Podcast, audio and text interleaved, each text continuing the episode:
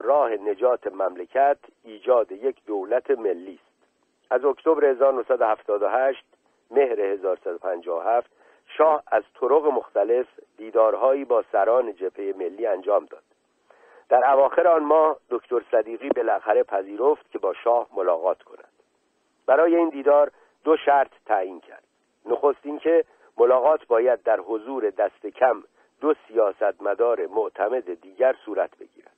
دیگر اینکه می‌خواست در ملاقات اول از نخست وزیری او صحبتی نشود. شاه هر دو شرط را پذیرفت و جلسه اول دیدار این دو به بحث کلی شرایط مملکت گذشت. به گذشته هم اشاراتی شد و اینکه چطور مملکت به وضعیت بحران زده آن زمان دچار شده است.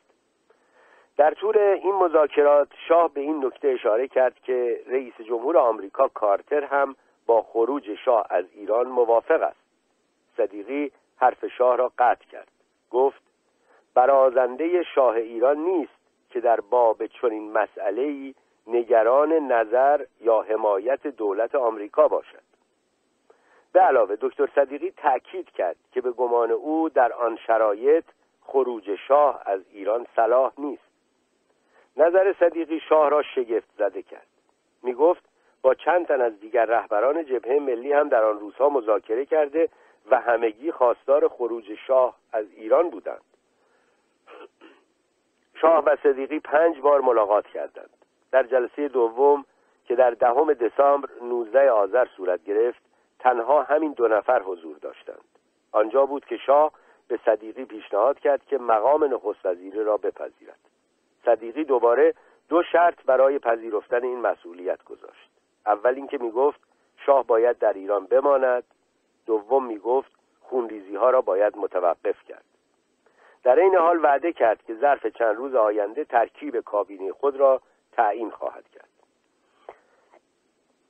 برخورد صدیقی با شاه یک سر متفاوت از برخورد دیگر رهبران جبهه ملی بود.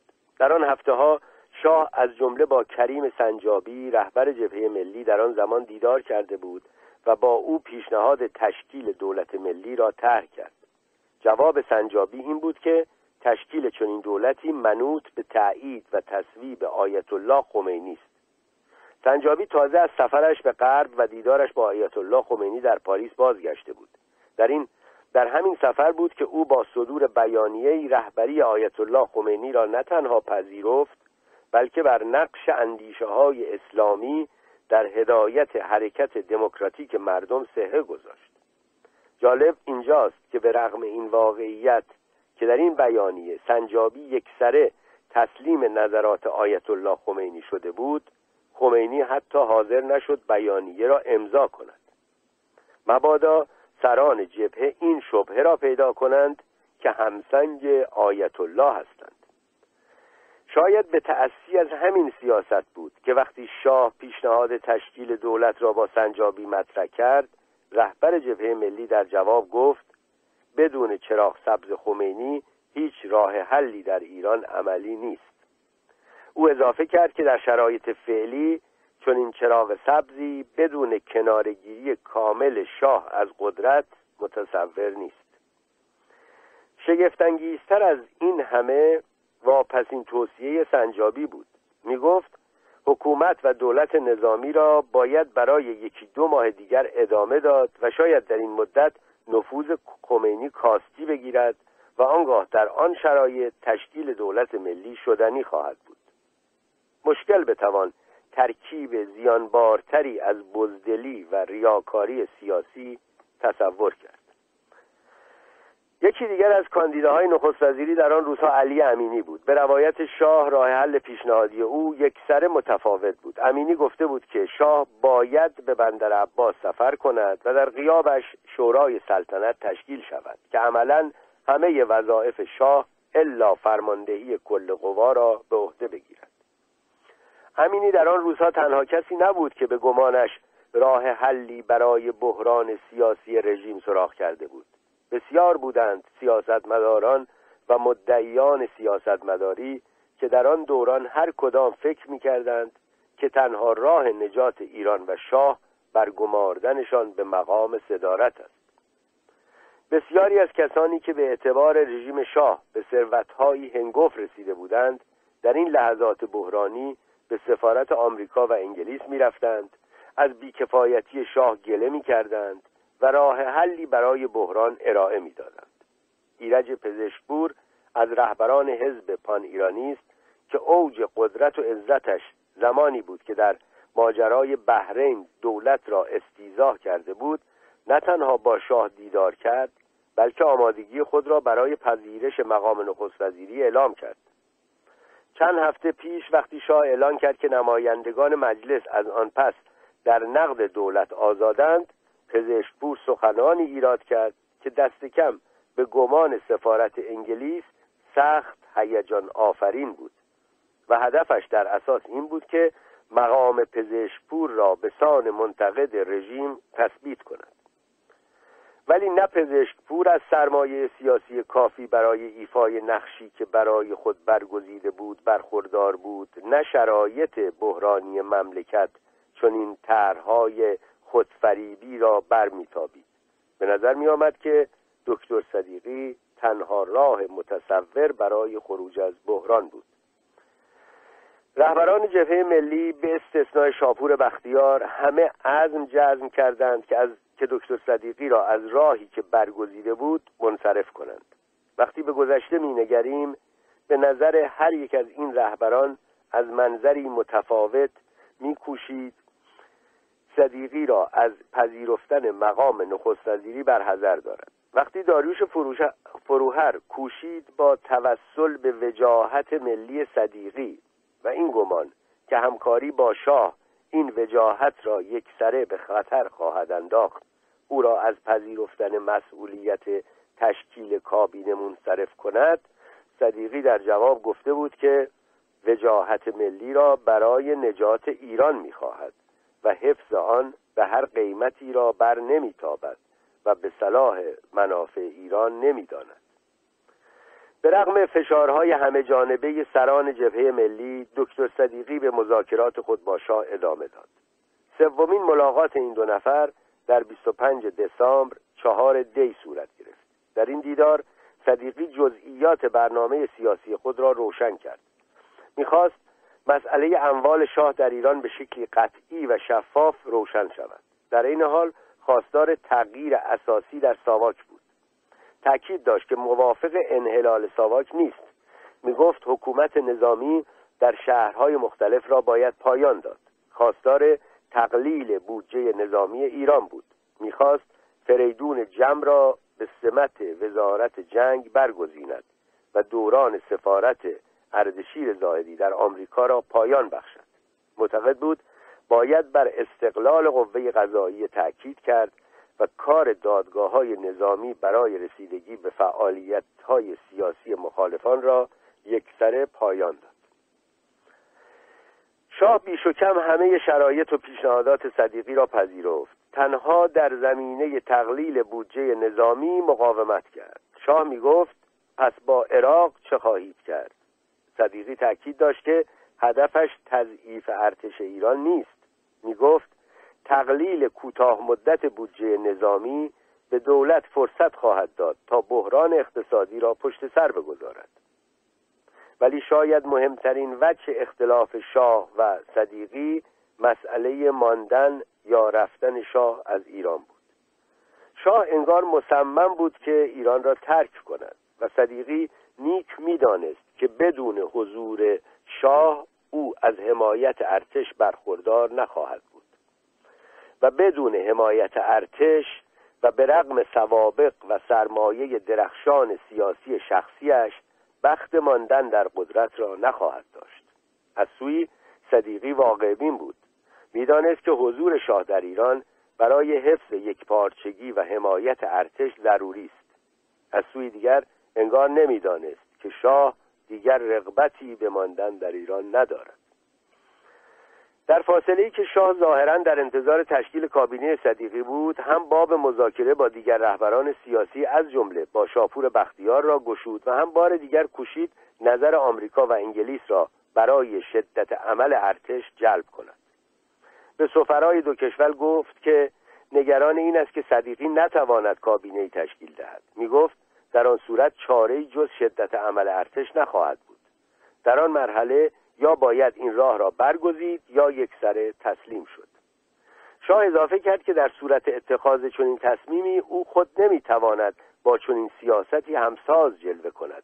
او در آن صورت به جایی مثل بندر عباس خواهد رفت و مثلا مدعی خواهد شد که قصد سرکشی به نیروی دریاییش را دارد و در این فاصله ارتش کار خود را انجام خواهد داد.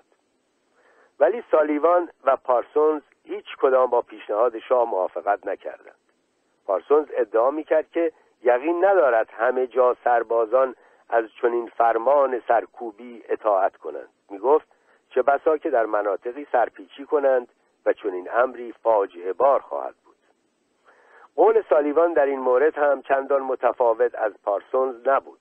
هر دو می‌گفتند شاه باید برنامه ایجاد فضای باز را ادامه دهد. از ارتش برای سرکوب مردم استفاده نکند و امیدوار باشد که دیر یا زود مخالفان سر عقل خواهند آمد و وضع مملکت را آرام خواهند کرد.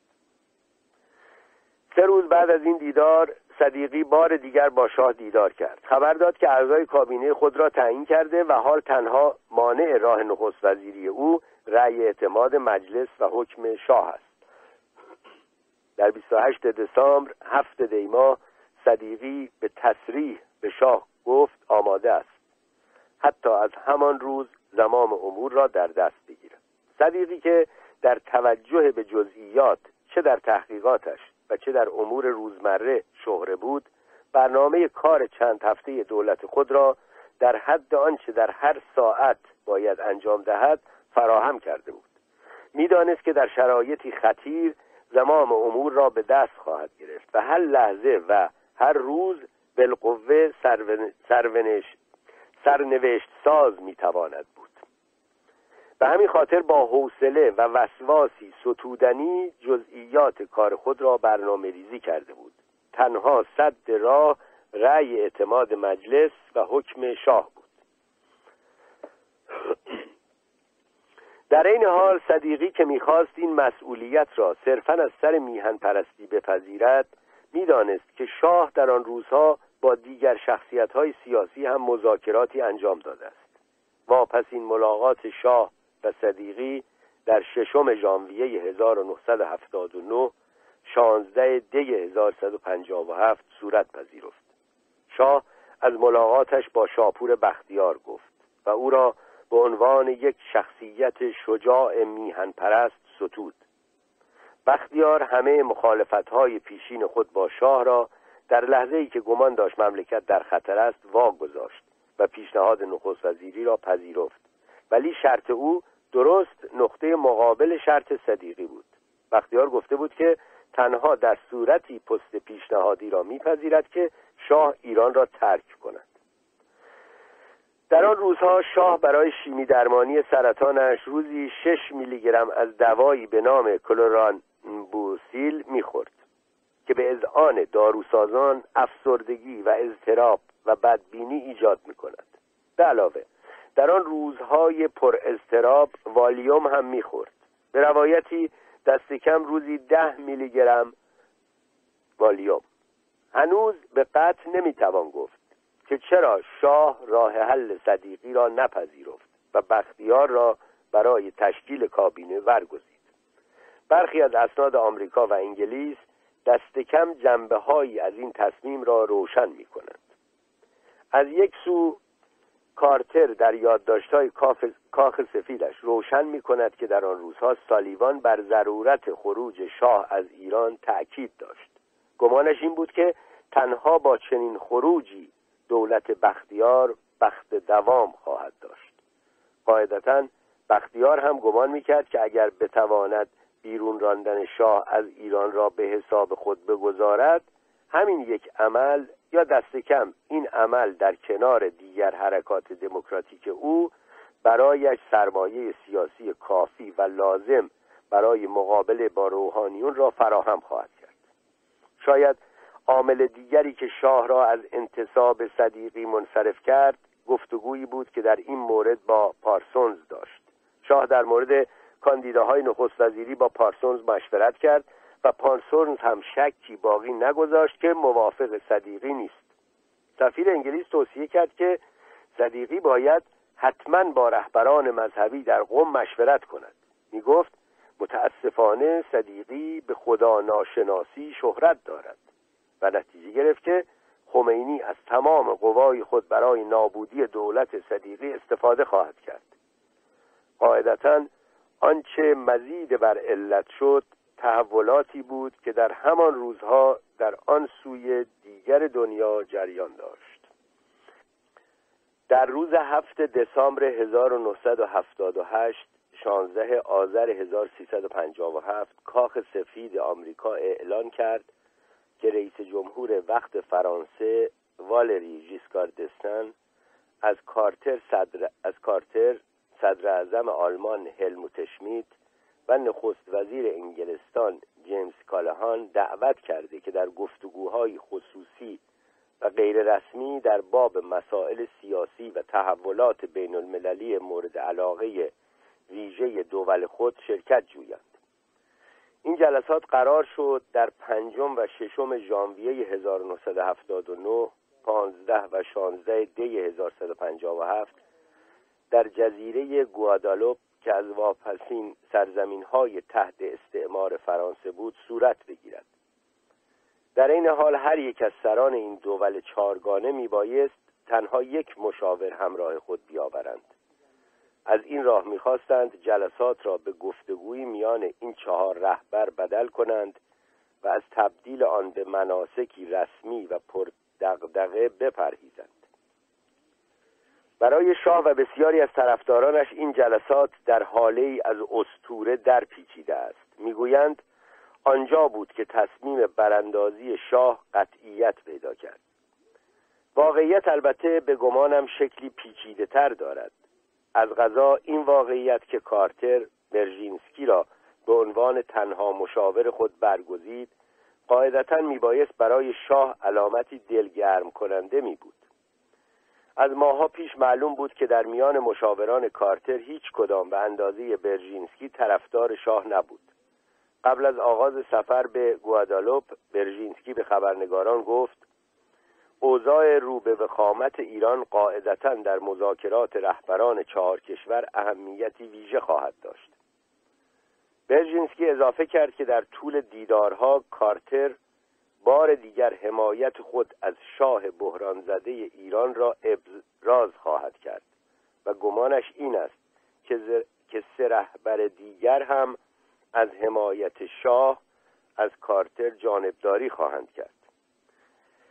در روز قبل از سفر دوباره برژینسکی به کارتر پیشنهاد کرد که بعد از گوادلوپ نماینده ویژه به تهران گسیل شود تا از این طریق هم علاقه آمریکا و هم اشتراک منافع غرب را نشان دهد. دیدار رهبران در هتل هاماک صورت گرفت که خود در ساحل شمالی جزیره کوچک گرانتر قرار داشت. بسیاری از دیدارها در ساحل دریای کارائیب زیر سایبانهایی که محلی ها به آن اجوپا می‌گویند برگزار شد. گرچه قرار بود جلسات خصوصی و غیر رسمی باشد ولی 120 خبرنگار همراه کارتر به این جزیره آمده بودند. بعد از پایان دور اول مذاکرات خبرنگاران ادعا کردند که در طول این دیدار سه ساعته کارتر و کالیهان بیش از همه حرف زدند. بعد از پایان مذاکرات رهبران چهار کشور در مصاحبه مطبوعاتی توضیحات اندکی پیرامون مزامین مورد بحث ارائه کردند. گرچه هر چهار نفر به اجمال سخن گفتند اما در هیچ یک از سخنانشان به ایران اشارتی نبود. در عوض چندین بار به این نکته اشاره شد که این دیدارها اصولا برای تعیین سیاست نبود بلکه بیشتر به قصد تبادل افکار تشکیل شد. هر چهار رهبر مدعی شدند که موضوعاتی چون قرارداد سالت و مسئله کامبوج، چین، روسیه و ژاپن محور اصلی مباحث بودند. کارتر تنها رهبری بود که اشاره غیر مستقیم به ایران کرد. می گفت ما مناطق بحران زده دنیا را مورد بحث قرار دادیم و بران شدیم که از قدرت ویژه‌ای که هر کدام از ما یا همه با هم برای رفع بحران برخورداریم استفاده کنیم تا مردم این مناطق بتوانند به تنهایی یا به کمک ما از زندگی بهتر همراه با حقوق انسانی بیشتر برخوردار شوند. البته میان آنچه این چهار رهبر در مصاحبه مطبوعاتی خود گفتند و آنچه در روایات رسمی مذاکرات و نیز خاطرات بعدی رهبران شرکت کننده در آن جلسات آمده تفاوتهایی فراوان می‌توان سراغ کرد. کارتر بعدها ادعا کرد که در میان رهبرانی که در گوادلوب شرکت جستند حمایت چندانی برای شاه وجود نداشت و همه سران چهار کشور متفق القول بودند که شاه باید در اسرع وقت از ایران خارج شود. رهبران فرانسه و آلمان هم به این نکته اشاره کردند که شاه از حمایتی در میان چهار رهبر برخوردار نبود. و همگی آیت الله خمینی را تنها بدیل شاه می‌دانستند. گرچه همه هم بر این قول بودند که او مطلوب ترین جانشین شاه نیست. در این حال هر دو نفر می‌گویند که این کارتر بود که نخست فکر ضرورت خروج شاه از ایران را پیش کشید. در آن روزها دولت آمریکا به شدت نحوه برخورد شوروی به کنفرانس گوادلوب را رصد می‌کرد. گمان شوروی ها در آن زمان این بود که این نشست نشان دیگری است از تنشهای روزافزون در جهان سرمایداری به روایت شوروی هدف اصلی این نشست هماهنگ کردن واکنش چهار قدرت بزرگ به قدرت فزاینده ژاپن است. البته روز قبل از آغاز کنفرانس شوروی آمریکا را متهم به توطئه‌گری و تلاش مذبوحانه برای تغییر مسیر رویدادها در ایران کرد. از مضمون مقاله چنین برمیآید که بر اساس تحلیل شوروی ها در ژانویه 1979 دی 1157 آمریکا می‌خواست با توطئه‌گری شاه را در قدرت ابقا کند. واقعیت البته درست نقطه مقابل گمان شوروی ها بود. اندکی بعد از کنفرانس شوروی ها اظهار کردند که بر اساس اطلاعاتی که به دست آوردند در گوادالوپ ایران مورد بحث قرار گرفت. درست در زمانی که کارتر در کارایی بود در ایران مذاکرات شاه با برخی از مخالفان قدیمیش برای تشکیل دولت نجات ملی به مراحل حساسی رسیده بود. گرچه دکتر صدیقی در واپسین دیدارش به شاه گفته بود که حاضر است بلافاصله زمام امور را به دست بگیرد شاه به جای صدیقی شاپور بختیار را برای تشکیل چنین کابیده‌ای معمور کرد. در واقع کارتر هنوز در گوادلوب بود که گزارش مربوط به تشکیل دولت بختیار را دریافت کرد. به نظر مقامات آمریکایی برای هر دو کابینه دکتر صدیقی یا شاپور بختیار انتخاب تیمسار جمع به عنوان وزیر جنگ قاعدتا کلید جلب حمایت ارتش از دولت جدید بود. در واقع یکی از شروط صدیقی برای پذیرفتن نخست وزیری انتخاب جمع به عنوان وزیر جنگ بود. اسناد آمریکا و خاطرات جمع و بختیار همه معید این واقعیتند که تیمسار جمع که در آن زمان در اروپا بود به دعوت شاه و بختیار به ایران بازگشت. جمع از سال 1971 1350 در اروپا زندگی می‌کرد. زمانی رئیس ستاد ارتش بود و در نتیجه اختلافی که با شاه پیدا کرد عملا به خارج تبعید شد. شایع بود که حتی در دوران تبعیدش هم نه تنها با برخی از افسران برجسته ارتش در تماس بود بلکه کماکان مورد احترام بسیاری از این افسران بود. همه انگار می‌دانستند که تبعیدش نتیجه چند برخورد او با شاه بود. می‌دانستند که چون افسری برجسته و تحصیل کرده در دانشکده پرآوازه سنسیر و نیز چون داماد برگزیده رضاشاه برای شمس پهلوی و بالاخره به عنوان فرماندهی مستقل از ابتکار عمل و تصمیم گیری عبایی نداشت و همین استقلال عملش او را رویاروی شاه قرار داده بود. جم بارها به گلایه گفته بود در ارتش ایران هیچ فرماندهی در هیچ سطحی از هیچ استقلال عملی برخوردار نیست. می گفت افسران قابل و متکی به نفس را بیکار کردند و از این راه ارتش از خدمت بسیاری از بهترین عمرای خود محروم مانده است. برکناری خود جمع از ارتش زمانی صورت گرفت که شاه در سفر بود و ارتش عراق به شکلی مشکوک واحدهایی را در مرز ایران جابجا جا کرد. و پس از آنکه جمع کوشید با شاه تماس بگیرد و در این کار ناکام ماند تأخیر را جایز ندانست و بلافاصله دستور داده بود واحدهایی از ارتش ایران هم در تقابل با حرکتهای عراقی جابجا شوند. جمع می گفت هویدا حاضر نبود در این زمینه تصمیم و حتی اظهار نظری قطعی کند. انگار هویدا سلوک شاه را نیز می شاید هم غرور جمع اجازش نمی‌داد که حرکات تحریک آمیز ارتش عراق را بی جواب بگذارد و نیروهای ایران را ضرب پذیر کند. وقتی شاه از سفر برگشت و گزارش این تحولات را شنید سخت براشفت به خشم از جمع پرسیده بود به چه اجازه واحدهای ارتش جابجا شدند جمع خطرناک بودن وضعیت را و غیر قابل دسترس بودن شاه را متذکر شد. اما شاه استدلالها را نپذیرفت. به جمع گفته بود در ایران هیچ کس حق این گونه دخالت ها را در کار ارتش ندارد. گویا حتی گفته بود حق فضولی ندارد. جمع هم البته افسری نبود که بی احترامی از سوی حتی شاه را برتابد.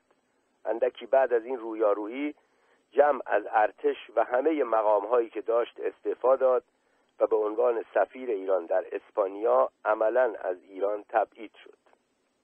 حال کمتر از ده سال بعد در موقعیتی متفاوت و آن هم به دعوت شاه به ایران باز میگشت. بختیار و صدیقی سفارت آمریکا و بسیاری از کسانی که نگران برآمدن آیت الله خمینی بودند به نتیجه دیدار جمع و شاه امید بسته بودند. ولی به رغم همه این امیدها ملاقات شاه و جمع بی حاصل بود. این دیدار در سوم ژانویه سیزده دی صورت گرفت. جمع تأکید کرد که تنها در صورتی پست وزارت جنگ را خواهد پذیرفت که شاه کنترل ارتش را به او واگذارد شگفت این که به رغم این واقعیت که شاه در آن زمان دیگر قصد خروج از ایران را داشت باز هم حاضر به پذیرفتن شرط جمع نشد. با سرسختی تأکید کرد که فرمانده کل قوا شاه است و کنترل بودجه نظامی هم باید در دست او باقی باشد. جمع دلزده و خشمگین بلافاصله ایران را دوباره ترک گفت. در غیاب او دولت بختیار که به حمایت ارتش مستحضر نبود تنها سی و شش روز دوام آورد. سفارت آمریکا در آن روزها با کمک تیمسار مقدم رئیس ساواک و تیمسار قرباقی رئیس ستاد ارتش در تلاش بود که میان ارتش و آیت الله خمینی آشتی و همدلی برقرار کند. در جلسه از فرماندهان ارتش تصمیم گرفته شد که سربازان به سربازخانه ها برگردند.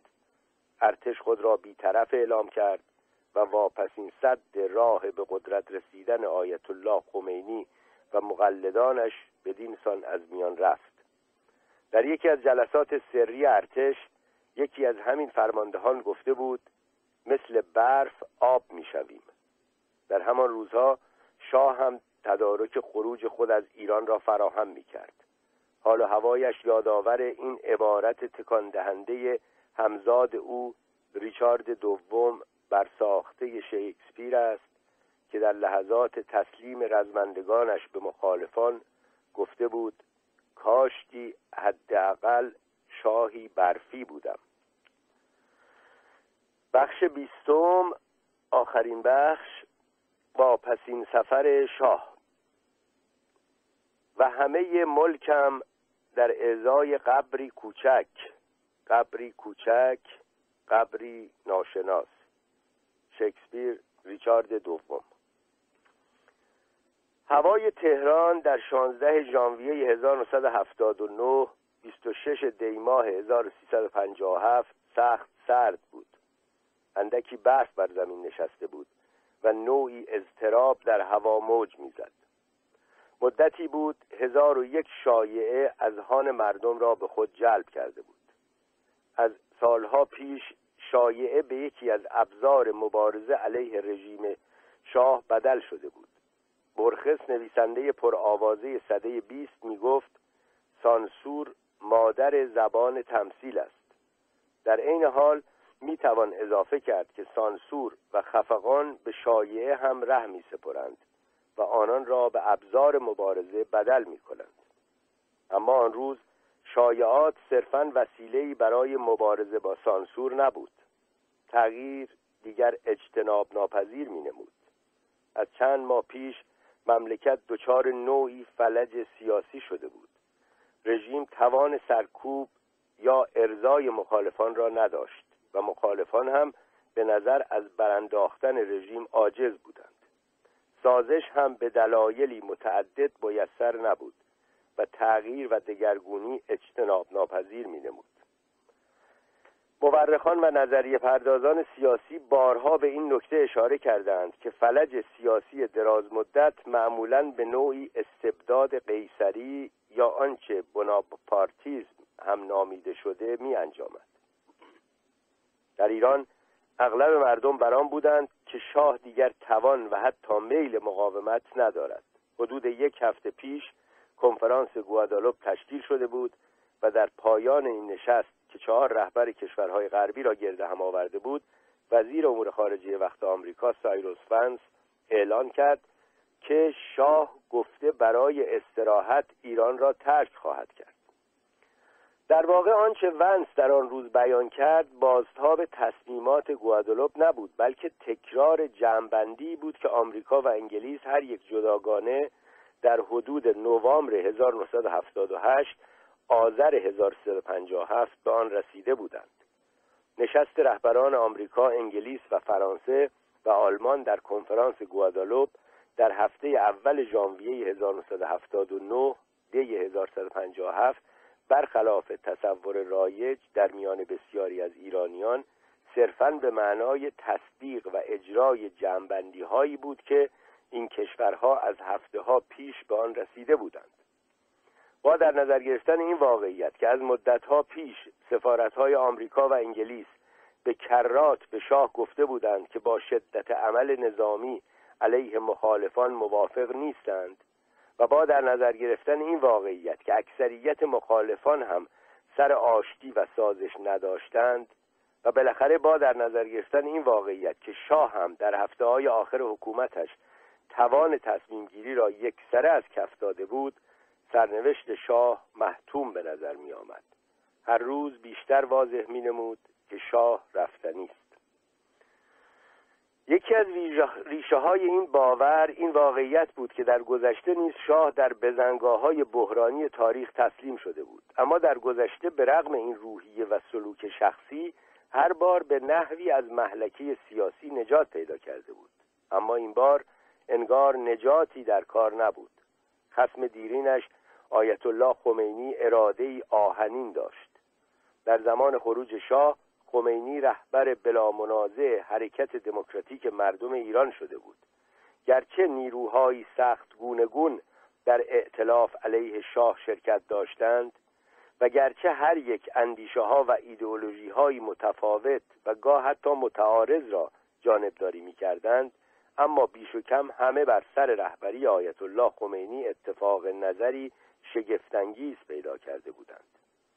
نفس این اتفاق نظر را هم شاید بیش از هر چیز باید در این واقعیت سراغ کرد که برای نزدیک به دو دهه خمینی به شکلی آشتی ناپذیر با شاه مخالفت کرده بود و در آستانه انقلاب او می‌دانست که موقعیت رژیم پهلوی متزلزل شده و لاجرم از هر سیاست یا حرکت خطای شاه برای سرنگونی سلطنت بهره میجست.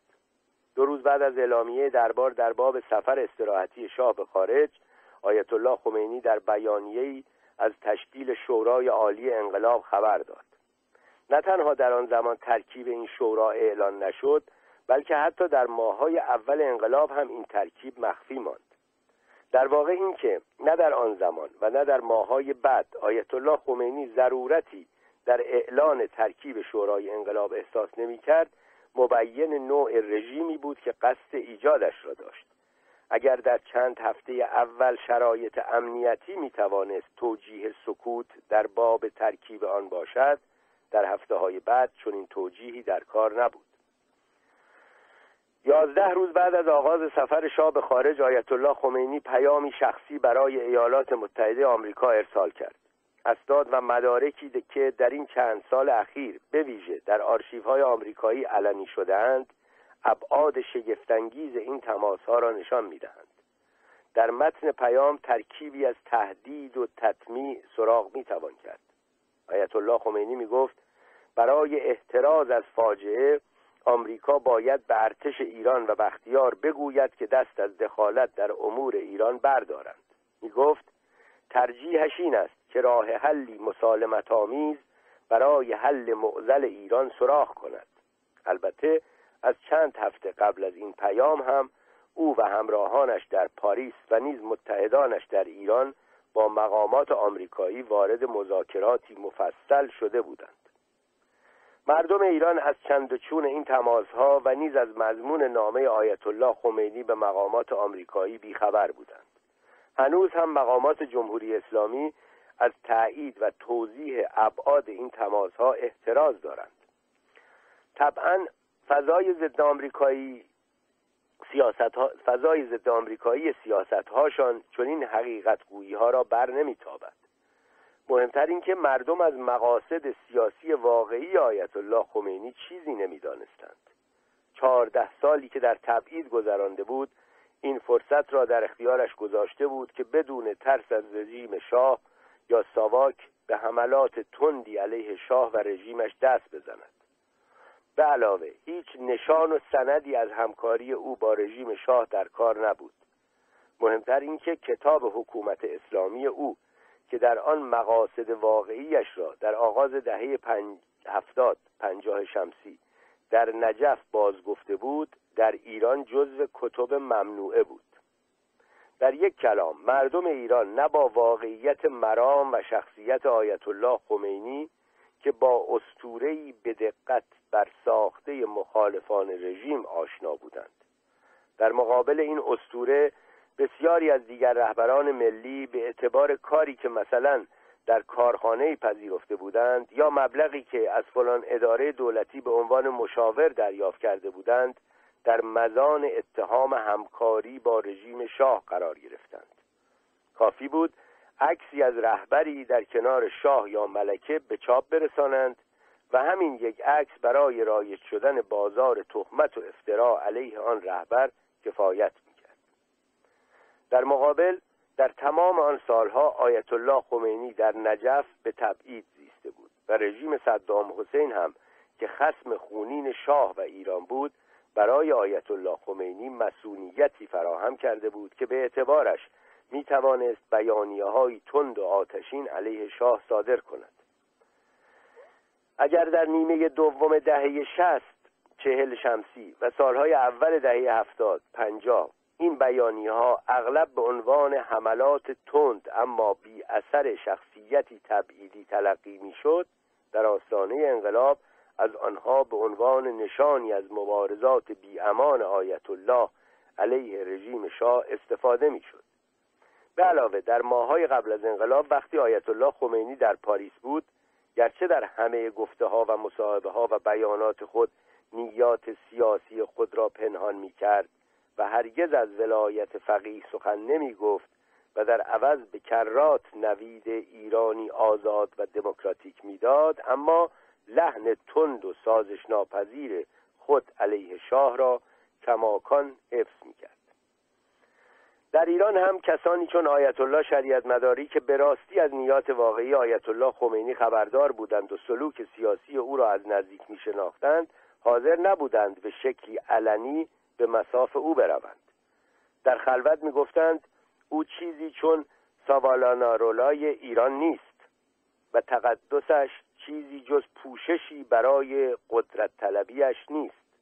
پانویس توضیح داده در مورد این کلمه ساوالانرولا کشیشی خوشگندیش که در صده پانزده میزیست و به کمک ارتش مهاجم فرانسه برای مدتی کوتاه فلورانس را به یک جمهوری مستقل بدل کرد. طولی نکشید که مردم از خشک مقدسی های او به سطوح آمدند و به دارش کشیدند. ادامه متن. می گفتند نیت واقعی او ایجاد حکومتی از روحانیت است که روایت خشک و مطلق خود از آین تشیع را به ضرب زور بر جامعه حاکم خواهد کرد. آیت الله شریعت مداری در این سکوت تنها نبود. اغلب کسانی که واقعیات اندیشه های آیت الله خمینی را می‌دانستند در ماههای قبل از انقلاب یا سکوتی مسلحت آمیز اختیار می‌کردند و یا اگر مثل شاپور بختیار و دکتر صدیقی بیپروا نگرانی های خود را باز می‌گفتند با موجی به راستی شگفتانگیز از مخالفت و نکوهش و تهدید روبرو شدند. از غذا خود جبهه ملی که بختیار و دکتر صدیقی از رهبران آن بودند در حمله به این دو شخصیت شجاع پیشتاز شدند. کسانی چون مهدی بازرگان که قاعدتا خوب از سرشت و نیات واقعی آیت الله خمینی خبردار بود سکوت کردند تا جایی در بافت جدید قدرت پیدا کنند و شاید از این راه بتوانند صدی در راه استبدادش پدید آورند. بازرگان نیز چون طیف وسیعی از نیروهای دموکرات و چپ گمان داشت می‌تواند گرایش های استبدادی آیت الله خمینی را مهار و خونسا کند. شگفت این که گویی حتی این واقعیت که در سالهای 1961 تا 63 1140 تا 42 شمسی آیت الله خمینی در مخالفت با اصلاحات شاه به کرات علیه حق رأی زنان و اصلاحات ارزی داده سخن داده بود فراموش شده بود. این فراموشی خودفریب را کارزار تبلیغاتی وسیع و سازمان یافته طرفداران آیت الله خمینی نه تنها تقویت که چه بسا ایجاد می‌کرد. در لحظه غریب از این کارزار حتی ادعا کردند که گرته ای از صورت آیت الله خمینی بر ماه سایه انداخته است. در یک کلام تغییر مواضع ظاهری آیت الله ابهامگویی های آشکارش خودفریبی های مردم و نیاز مبرمشان به یافتن رهبری قاطع برای حرکت وسیع دموکراتیکشان دست به دست هم داد و از او انگار آینه ای ساخت که هر بخش از ائتلاف وسیع علیه شاه نقش مطلوب خود را در آن سراغ می‌کرد. طرفداران جبهه او را مصدقی دیگر میپنداشتند و بسیاری از کمونیست ها بر این گمان بودند که او کرونسکی ایران است و راه را برای انقلاب بلشویکی هموار خواهد کرد جامعه ایران و دولت و سفارت آمریکا در خیالات خودفریبانه خیش نسبت به نیات آیت الله خمینی تنها نبودند. بسیاری از روشنفکران غرب هم ناگهان به صف طرفداران و ستایندگان او پیوستند. مصداق بارز این گونه روشنفکران را باید میشل فوکو دانست. می گفت آیت الله خمینی تجدد درمانده و عقیم عصر روشنگری را به مصاف کشیده. در واقع های قطعی و عجولانه فوکو را می توان از سویی نشان غرور کاذب فکری برخی از این روشنفکران دانست. فوکو هیچ چیز در مورد ایران نمی‌دانست. فارسی بلد نبود و صرفا به لحاظ سفری چند روزه به ایران به خود حق می‌داد که در مورد این کشور به قضاوت بنشیند. از سوی دیگر دلبستگی فوکو به انقلاب ایران را که از غذا دیر نپایید می‌توان مستاق برخورد رمانتیک روشنفکران ترقی خواهی دانست که از هر نیرویی در هر جا به رغم ساخت و بافت اندیشهش و به صرف مخالفت با غرب یا آمریکا حمایت می کنند تجربه کشورهایی چون ایران و افغانستان به خوبی نشان داده که برای ترقی خواهی صرفا تعارض با غرب و استعمار کافی نیست. دموکراسی و عدالت سیاسی و اجتماعی نیز جزئی ضروری و اجتناب ناپذیر از ترقی خواهی دورانند. بدون دموکراسی ضدیت با غرب چه بسا که به پوششی برای اندیشه و عمل به راستی واپسگرای تاریخی بدل شود آنچنان که در ایران شد. در هر حال در ایران ماهای قبل از انقلاب شرایط برای بحث جدی پیرامون چند و چون نظرات آیت الله خمینی وجود نداشت. در این حال او نیز با انضباط حیرت آوری در ماهای اقامتش در پاریس که نظراتش بیشتر از همیشه پخش و نشر می‌شد نه تنها نیتش در ایجاد ولایت فقیه را پنهان کرد بلکه گویی افکارش به شکلی یکسره متفاوت درآمد. نوید دموکراسی و لیبرالیزم می‌داد. می‌گفت حکومت آینده ایران چیزی از نوع حکومت فرانسه خواهد بود. می‌گفت همه در اظهار نظر آزاد خواهند بود.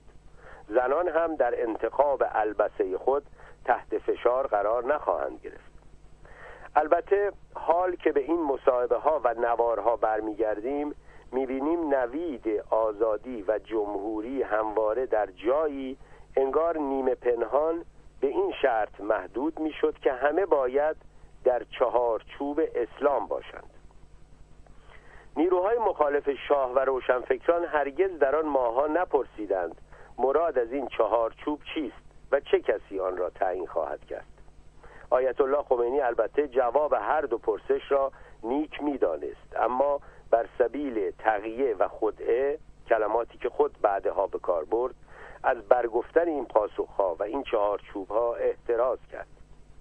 وقتی مردم به ابعاد ماجرا پی بردند که دیگر کمی دیر شده بود و هر گونه مقاومت با این خلف وعده به شدت سرکوب شد. در 16 ژانویه 1979 26 دیماه 1357 انضباط روایی خمینی به بار نشست. آن روز گویی همه منتظر خبر رادیو بودند. برای نسلی از ایرانیان اخبار بعد از ظهر رادیو انگار به جزئی همیشگی از مناسک روزانه بدل شده بود. در اوج قدر قدرتی شاه گفته ها و کرده های آن روزش همیشه در رأس اخبار بود.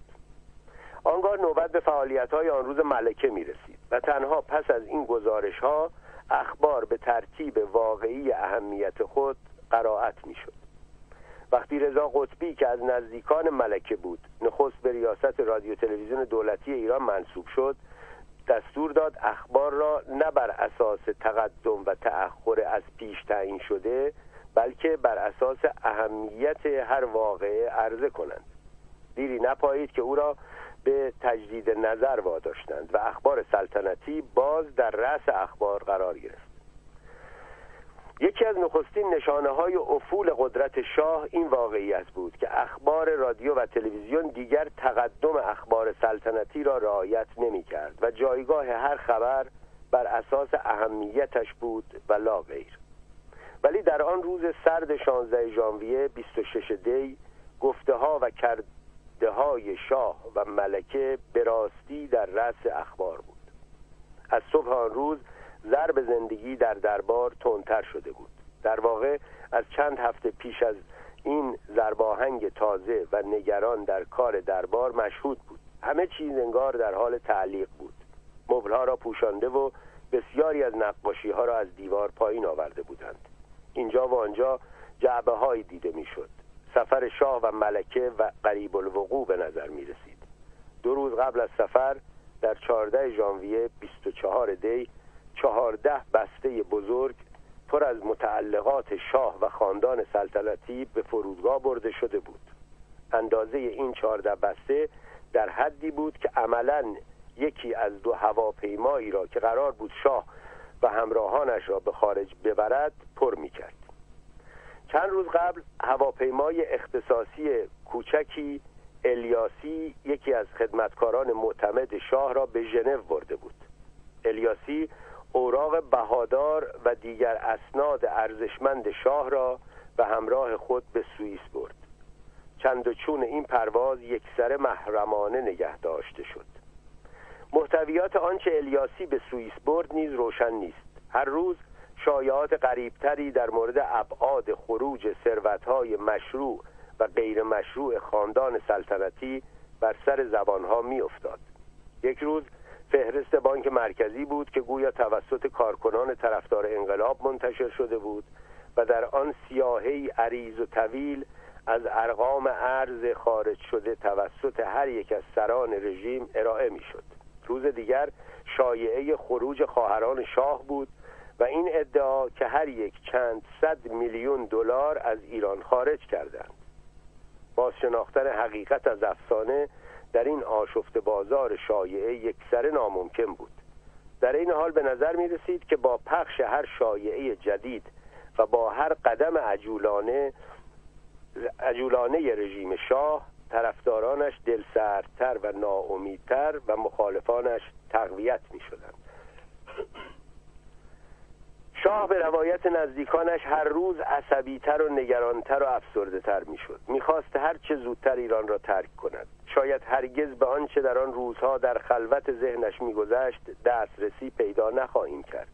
اما در یک نکته به گمانم شکی روانی است. آن روزها شاه احساس می کرد مردم ایران به او پشت کردند. حتی می گفت قدر خدمتش را ندانستند.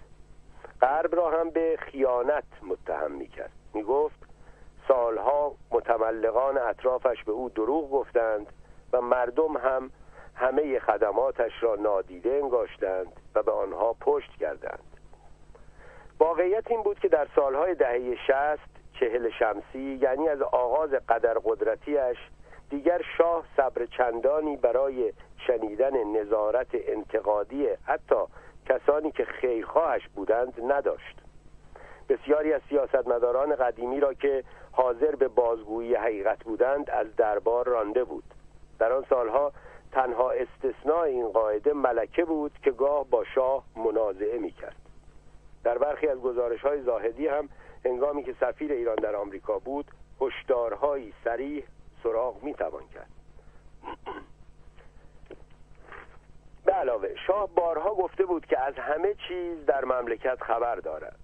می گفت از چندین و چند منبع اطلاعاتی مختلف می گفت از چندین و چند منبع اطلاعاتی مختلف گزارش دریافت می کند به همین خاطر بود که وقتی با ابعاد واقعی مخالفت در میان مردم روبرو شد ناگهان به نوعی فلج سیاسی و حالت قهر عاطفی با مردم دچار شد. بارها گفته بود که میان او و ملت ایران پیوندی ناگسستنی وجود دارد. می گفت ریشه این پیوند را هم در تاریخ دیرین سلطنت در ایران سراغ باید کرد و هم در دستاوردهای انقلاب شاه و مردم. در سالهای آخر سلطنت شاه فعال مایشاء سیاست ایران بود و بیش و کم همه تصمیمات مهم سیاسی، نظامی، اقتصادی و دیپلماتیک مملکت را او می گرفت. در سال 1965 1344 یعنی زمانی که این قدر قدرتی تازه آغاز شده بود وزارت امور خارجه آمریکا در تحلیلی ابعاد قدرت شاه را به این شکل صورتبندی کرد شاه فقط پادشاه نیست بلکه عملا شغل نخست وزیر را نیز از آن خود کرده فرمانده ارتش است و همه تصمیمات مهم دولت تابع نظر و تایید اوست. هیچ انتصاب مهمی در دستگاه دولت بدون تایید او صورت نمی‌گیرد. دستگاه امنیت مملکت را مستقیما اداره می کند سیاست خارجی در دست اوست. سفرا را او انتخاب و انتصاب می کند ارتقاء درجه در ارتش بالاتر از سطح سطفان مستقیما در دست اوست و بدون تایید او تحقق نمیپذیرد.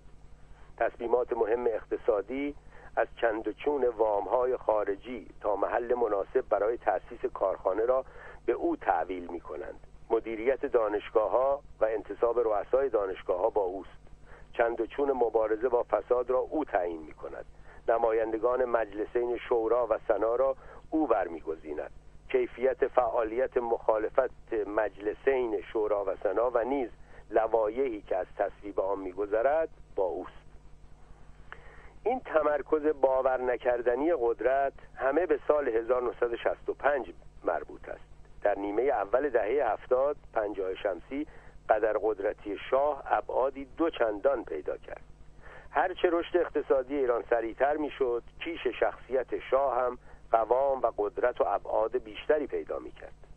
امیر عباس هویدا در نزج و گسترش این قدر قدرتی و کیش شخصیت شخصیت ملازم آن نقش و مسئولیتی ویژه داشت. ولی با آغاز بحران سیاسی که بالمعال به انقلاب منجر شد شاه که در آن زمان کانون همه تصمیمات مهم لشکری و کشوری بود ناگهان از هر گونه تصمیم گیری جدی عاجز ماند.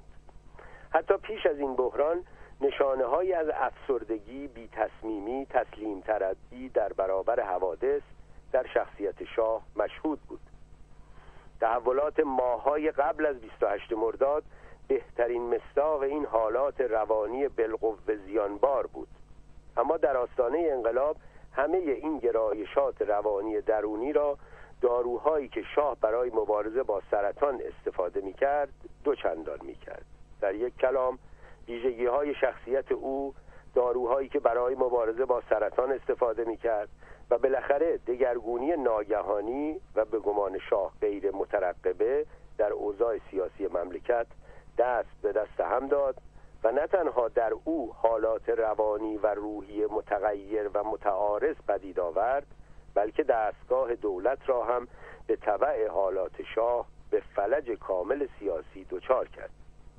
یک روز شاه یک سر افسرده و نامطمئن می نمود و روز و حتی ساعتی دیگر پر از نشاط و اطمینان به نفس می شد به لحاظ ملاقات های مکرر و منظمش با سفرای آمریکا و انگلیس و با تکیه به گزارش هایی که هر یک از آنان از چند و چون این دیدارها تهیه می کردند امروزه می توان بیش و کم به دقت فراز و فرودهای روحی شاه را دست کم از منظر کسانی که از نزدیک او را می‌دیدند مطالعه و ترسیم کرد. می‌بینیم یک روز شاه رغبتی به دیدار کسی نداشت و حتی اگر ملاقاتی هم صورت می‌گرفت او با رفتار و گفتار اغلب اندکش نشان می‌داد که حوصله یا علاقه چندانی به موضوع مورد بحث ندارد. روز دیگر در مقابل ساعات متمادی با شخصیت های داخلی یا خارجی دیدار می‌کرد. با شوق و دقت کامل در مباحث شرکت می جست بر اوضاع مسلط می نمود برخلاف گذشته به دقت به نظرات اصلاحی و حتی انتقادی دیگران گوش می‌داد. البته همه کسانی که با او ملاقات می کردند الزامن پیشنهادات انتقادی یا اصلاحی نداشتند. روزی نمیگذشت که بعضی از فرماندهان ارتش راه حلی نظامی برای مقابله با موج نارضایتی مردم ارائه نکنند. حتی برخی از مشاوران غیر نظامی شاه هم از این راه حل جانبداری می کردند برخی می گفتند سرکوب و اعاده قدر قدرتی رژیم گام اول اصلاحات بعدی است و بعضی دیگر آشتی و مذاکره با رهبران مخالفان را اجتناب ناپذیر و معقول می دانستند. برخی از عمرای ارتش می‌خواستند با استفاده از نیروی هوایی جمع تظاهر کنندگان در شهر قم را مورد حمله قرار دهند و گروه دیگری می‌خواستند همین طرح را در تهران به اجرا بگذارند بعضی مشاوران مدعی بودند شاه باید رهبری انقلاب را با اعدام برخی از دستندرکاران رژیم به عهده گیرد. می‌گفتند کافی است شاه بعضی از وزرا و نخست وزیران گذشته را در ملع عام اعدام کند و به همین اعتبار هم آتش خشم مردم فرو خواهد نشست و هم شاه به جای هدف رهبر انقلاب خواهد شد. در این میان شاه مستاصل و گاه افسرده از افراطی به تفریط می‌رفت. شگفت این که به رغم بیخردی آشکار سیاستی که می‌گفت شاه باید همکاران سابق و دستندرکاران قدیم خود را مجازات کند و از این راه دل مردم را به دست آورد و به رغم این واقعیت که در آغاز خود با این سیاست مخالفت کرده بود پس از چندی دقیقا همین راه را برگزید. اما مثل بقیه سیاست ها در این کار در این راه و کار هم به قول بیهقی ناتمام بود.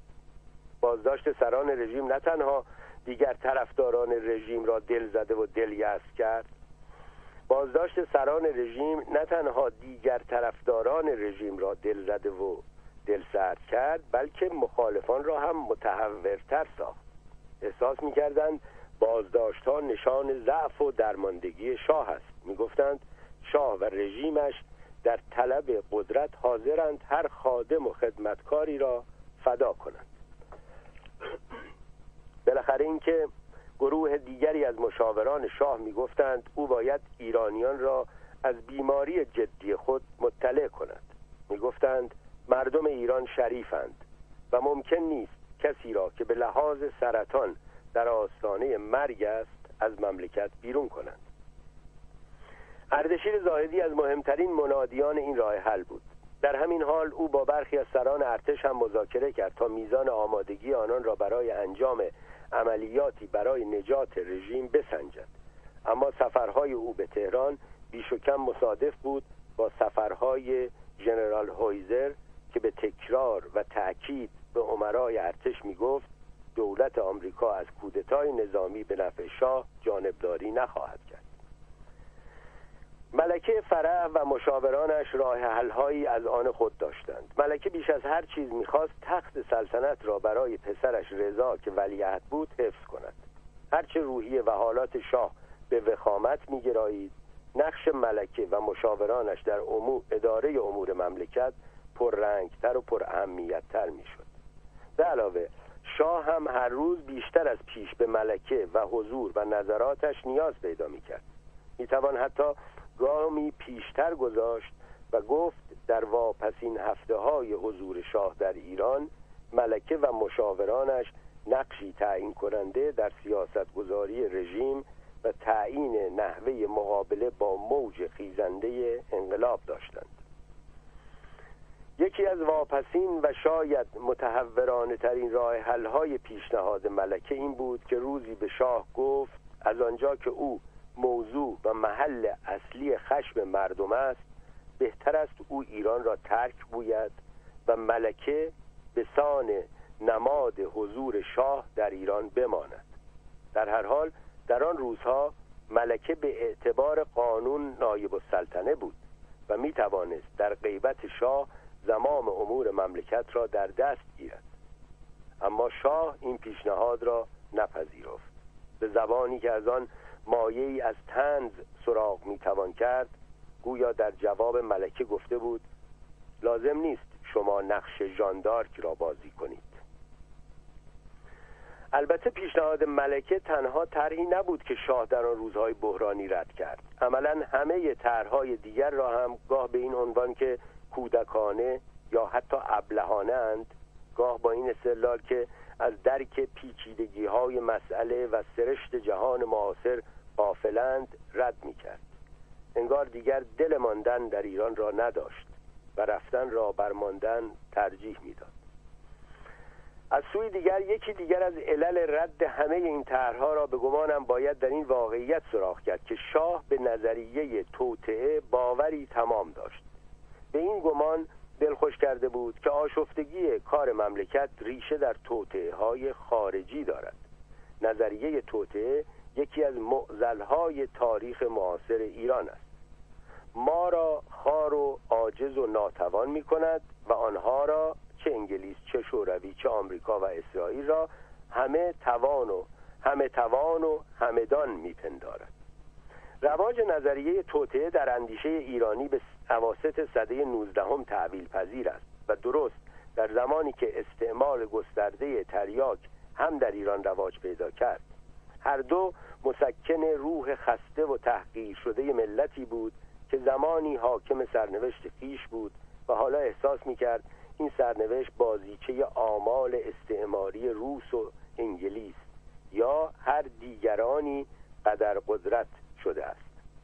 نوع قدرت نوع قدر پرستی و تعویل سرنوشت به نیروی خارج از خواست و نیات ملت این سپردن سرنوشت و آینده به دیگری توانمند و بیرون از گردونه تاریخ متعارف هم در واقع چیزی جز شکل عرفی شده مهدی پرستی معلوف شیعیان و پیش از آنها اندیشه های ایرانیان قبل از اسلام نبود و نیست. اگر مردمی باور مذهبی خود به منجی و مهدی را وا بگذارند یا به اعتبار رواج یا به اعتبار رواج اندیشه های عرفی خللی در این گونه باور در مردم پدید آید اما در این حال به لحاظ استبداد سیاسی آنها خود را حاکم بر سرنوشت خیش نینگارند و واقعیت های سیاسی و اجتماعی خفقان و سانسور هم این فرصت را از مردم سلب کند که در مورد چند و چون سیاست و تصمیم های سیاسی در مملکت خیش قور و تفحص و تحقیق و تحمل کنند آنگاه نظریه توطعه رواجی طبیعی پیدا می کند عین این فرایند را در جوامع دیگر هم سراغ می توان کرد. انسان به گفته نیچه موجودی تاریخی است. به روایت بیش و کم منسجمی از آنچه بر او گذشته و میگذرد نیازمند است. اگر نتوان از طریق تحقیق و دسترسی به اسناد و ادله واقعی به تبیین تاریخ دست یافت توسل به مهدی و منجی با نظریه توطعه که روی دیگر همین سکه فکری است اجتناب ناپذیر جلوه می کند شاه در مفهومی مضاعف به نظریه توطعه باور داشت. نه تنها ریشه های اجتماعی این نظریه را به عنوان یک ایرانی تجربه کرده بود بلکه تجربیات شخصیش هم معید صحت و قدرت این گونه نظریه بود. او در آغاز سلطنتش دیده بود که انگلستان چگونه اسباب تحقیر پدرش رضا شاه را که در نظر شاه قدر قدرت بود فراهم کرد. دیده بود که چگونه در آن سالها سفارتهای خارجی در جزئیات امور داخلی ایران دخالت می کردند.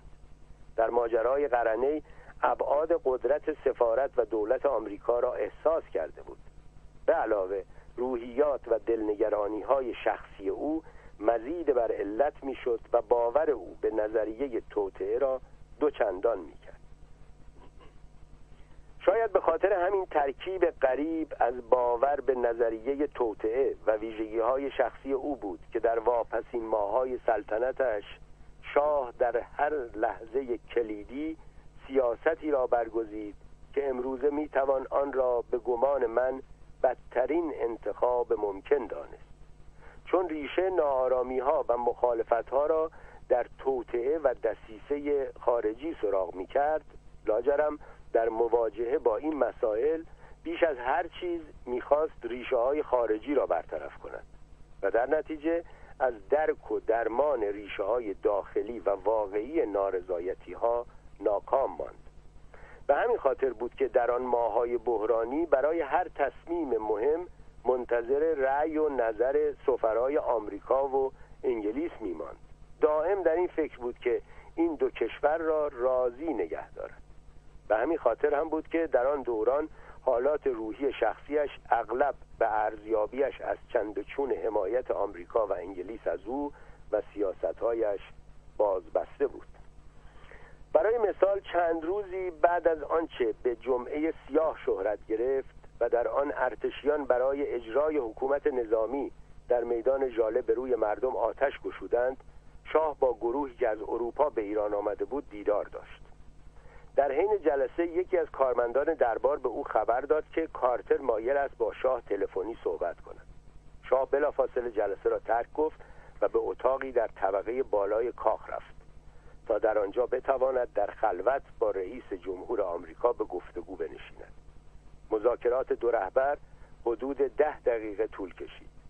به گفته اصلان افشار که در آن روزها رئیس تشریفات دربار بود وقتی شاه از اتاق خارج شد شاداب و خندان می نمود پلکان را دو تا یکی پایین آمد. به من دستور داد که فورا تلگرافی به کارتل بفرستم به لحنی گرم بنویس و از او به خاطر تلفنی که زده بود تشکر کن. در ذهن شاه نفس این واقعیت که کارتر به او زنگ زده بود نشان از حمایت او و آمریکا از شاه بود. همین یک واقعیت جزئی بهبود روحیه شاه را کفایت می‌کرد. این نکته هم در این حال شگفت است که کارتر تا چه حد از چند چون بحران ایران بیخبر بود. در حالی که تهران در آتش انقلاب میسوخت و رژیم شاه که از مهمترین متحدان آمریکا بود هر روز بیشتر به آستانه سقوط نزدیک می‌شد در آمریکا کارتر یکسره مشغول مذاکرات کمپ دیوید بود. نگران این بود که دو مهمان مصری و اسرائیلیش انور سادات و بگین به صلح میان دو کشورشان تن در دهند و از پرداختن به ایران و دست کم از درک وخامت اوضاع قافل بود. اما سادات به خوبی وخامت اوضاع ایران را دریافته بود. حتی در مدتی که در کمپ دیوید مشغول مذاکرات تاریخی خود با اسرائیل بود کارتر را ترغیب و تشویق کرد که به شاه زنگی بزند و حمایت آمریکا از او را بار دیگر تصدیق و تایید کند. در تهران آنچه بر پیچیدگی اوضاع میافزود این واقعیت بود که شاه از طرفی در آن شرایط بحرانی دائم از سفارت آمریکا و انگلیس راهنمایی و توصیه میطلبید و بدون مشورت آنها دست به کار هیچ کار مهمی نمی‌زد. و از طرف دیگر به هیچ یک از این دو سفیر و کشورشان اطمینان نداشت.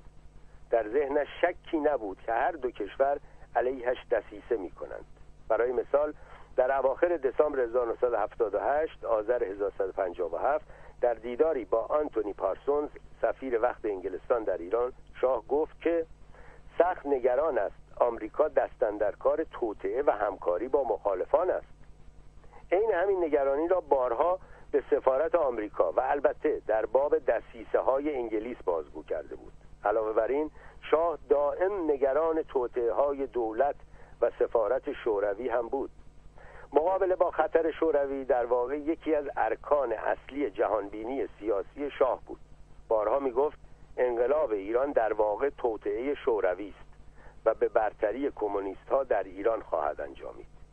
حتی ماها بعد از ترک ایران در کتاب پاسخ به تاریخ هم همین ادعا را تکرار کرد و گفت انقلاب اسلامی در واقع پوششی برای بست نفوذ کمونیسم است. تحولات ایران و منطقه نشان داد که اوضاع تا چه حد با تفسیر شاه تفاوت و حتی تعارض داشت. بالاخره هم وقتی شاه به این نتیجه رسید که آشتی با آمریکا و انگلیس میسر نیست وقتی گمان برد که سیاستهایش در اوپک این دو کشور را به خسم آشتی ناپذیرش بدل کردند وقتی به این گمان رسید که این سه کشور خارجی مردم ایران را علیه او بسیج کردند آنگاه دیگر برای خروج هرچه سریعتر از ایران روز شماری می کرد دل ماندن نداشت و در ماههای آخر هر راه حلی که ماندن در کشور را می طلبید رد می کرد اما اسناد سفارت آمریکا و انگلیس و وزارت خارجه دو کشور آشکارا نشان می دهد که آنها تنها زمانی به خروج شاه از ایران مصمم شدند که گمان بردند شاه دیگر توان روحی حکومت کردن را ندارد. در واقع همزمان با این استنتاج هر دو کشور در پی یافتن جانشینی برای شاه برآمدند. طبعا هر دو کشور در فکر منافع خیش بودند. هرج و مرج در ایران را بر نمیتابیدند و گمان داشتند که شوروی تنها نیرویی است که می‌تواند از این هرج و مرج به نفع خود بهره جوید. به اعتبار همین اسناد به گمانم می‌توان با اطمینان گفت که تا حدود اکتبر 1978 آبان 1157 سیاست آمریکا و انگلیس بقای سلطنت شاه را هدف داشت. در این دوران در این حال هر دو کشور بران بودند که قدرت شاه را محدودتر کنند و از او پادشاهی در چارچوب قانون مشروطه بسازند. در این ماهها رؤسای آمریکا و انگلیس و فرانسه هر کدام نمایندگان ویژه‌ای به ایران گسیل کردند تا از نزدیک روحیه شاه و توان و رغبتش به ادامه سلطنت را بسنجند. استنتاج همه انگار یکسان بود. می‌گفتند شاه بیرغبت است و اغلب به حالات افسردگی دچار است و دائم قصه می‌خورد. برای نمونه در دسامبر 1978 کنت مارانش که سالها رئیس سازمان جاسوسی فرانسه بود و از دوستان شاه به شمار می‌رفت و از طرف رئیس جمهور وقت فرانسه به تهران گسیل شد. هدف اصلی سفر گفتگو با شاه درباره ادامه اقامت آیت الله خمینی در پاریس بود. ببخشید این جمله رو من دوباره بخونم. هدف اصلی سفر او گفتگو با شاه درباره ادامه اقامت آیت الله خمینی در پاریس بود. دولت فرانسه می‌خواست بداند که آیا شاه مایل است آن دولت ویزای اقامت آیت الله را تجدید کند؟ ولی مارانش از آنچه دید شگفت زده شد. به این نتیجه رسید که روزگار سلطنت شاه به سر آمده است. مارانش می گفت شاه او را در اتاقی تاریک پذیرفت. با این حال عینک تیرهی به چشم زده بود. به علاوه شاه به مارانش خبر داد که ترجیح می دهد فرانسه خمینی را در پاریس نگه دارد. می گفت اگر او را از پاریس بیرون کنند قاعدتا از جایی چون سوریه سر در خواهد آورد که هم دولتش خسم شاه است و هم سرزمینش نزدیکتر به ایران. وقتی مارانش بعد از پایان مأموریتش به پاریس بازگشت به ژیسکار دستن رئیس جمهور فرانسه گفت شاه به یک لویی شانزدهم بدل شده. رئیس جمهور هم نتیجه گرفت که پس کار او تمام است. چهار سال قبل از مقایسه شاه با لویی شانزدهم خبرنگاری از نیویورک تایمز شاه را با لویی چهاردهم قیاس کرده بود که شوکت دربارش او را به خورشید شاه معروف کرده بود. حال فرانسوی مطلعی شاه را با لویی شانزدهم قیاس پذیر می‌دانست که حکومتش زمینه ساز انقلاب کبیر فرانسه شد. شاید در میان نمایندگان غربی ویژه‌ای که مأموریتشان ارزیابی امکان تداوم سلطنت شاه بود اهمیت هیچ کدام به اندازه جورج بال نبود.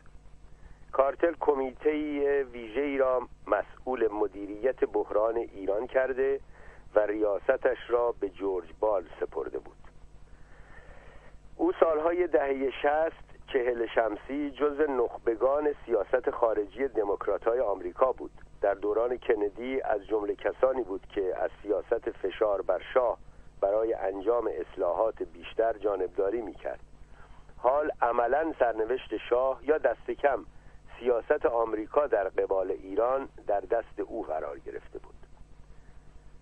در گزارشش بال در اواخر سال 1979 1357 توصیه کرد که آمریکا باید هرچه زودتر تماسهایی پنهانی و انکار کردنی با آیت الله خمینی برقرار کند. تأکید داشت که دوران سلطنت قدر قدرت شاه به سر آمده تنها بخت بقای او بر تاج سلطنت پذیرفتن نقش صرفا نمادین است. بال می گفت آمریکا باید در پی روی کار آوردن حکومتی پاسخگو به مردم باشد. شگفت اینکه شاه و بال در این برهه مهم تاریخی هرگز ملاقاتی نکردند. اما شاه از مدتها پیش در نتیجه ملاقاتهایش با سفیر آمریکا به این نتیجه رسیده بود که آمریکا خواهان خروج هرچه سریعتر او از مملکت است. در دوران تبعیدش شاه بیش از یک بار به بیادبی های سالیوان اشاره کرد. می گفت در یکی از این دیدارها سالیوان پیوسته به ساعت خود مینگریست و در ذهن شاه این حرکت تنها یک معنا و مراد داشت و آن اینکه شاه بهتر است هرچه زودتر از ایران برود. یادداشت‌های کاخ سفید کارتر که سالها بعد از اتمام دوران ریاست جمهوریش به چاپ رسید معید این واقعیت است که سالیوان از مدتها قبل از خروج شاه رفتنش از ایران را شرط اول حل بحران مملکت می‌دانست.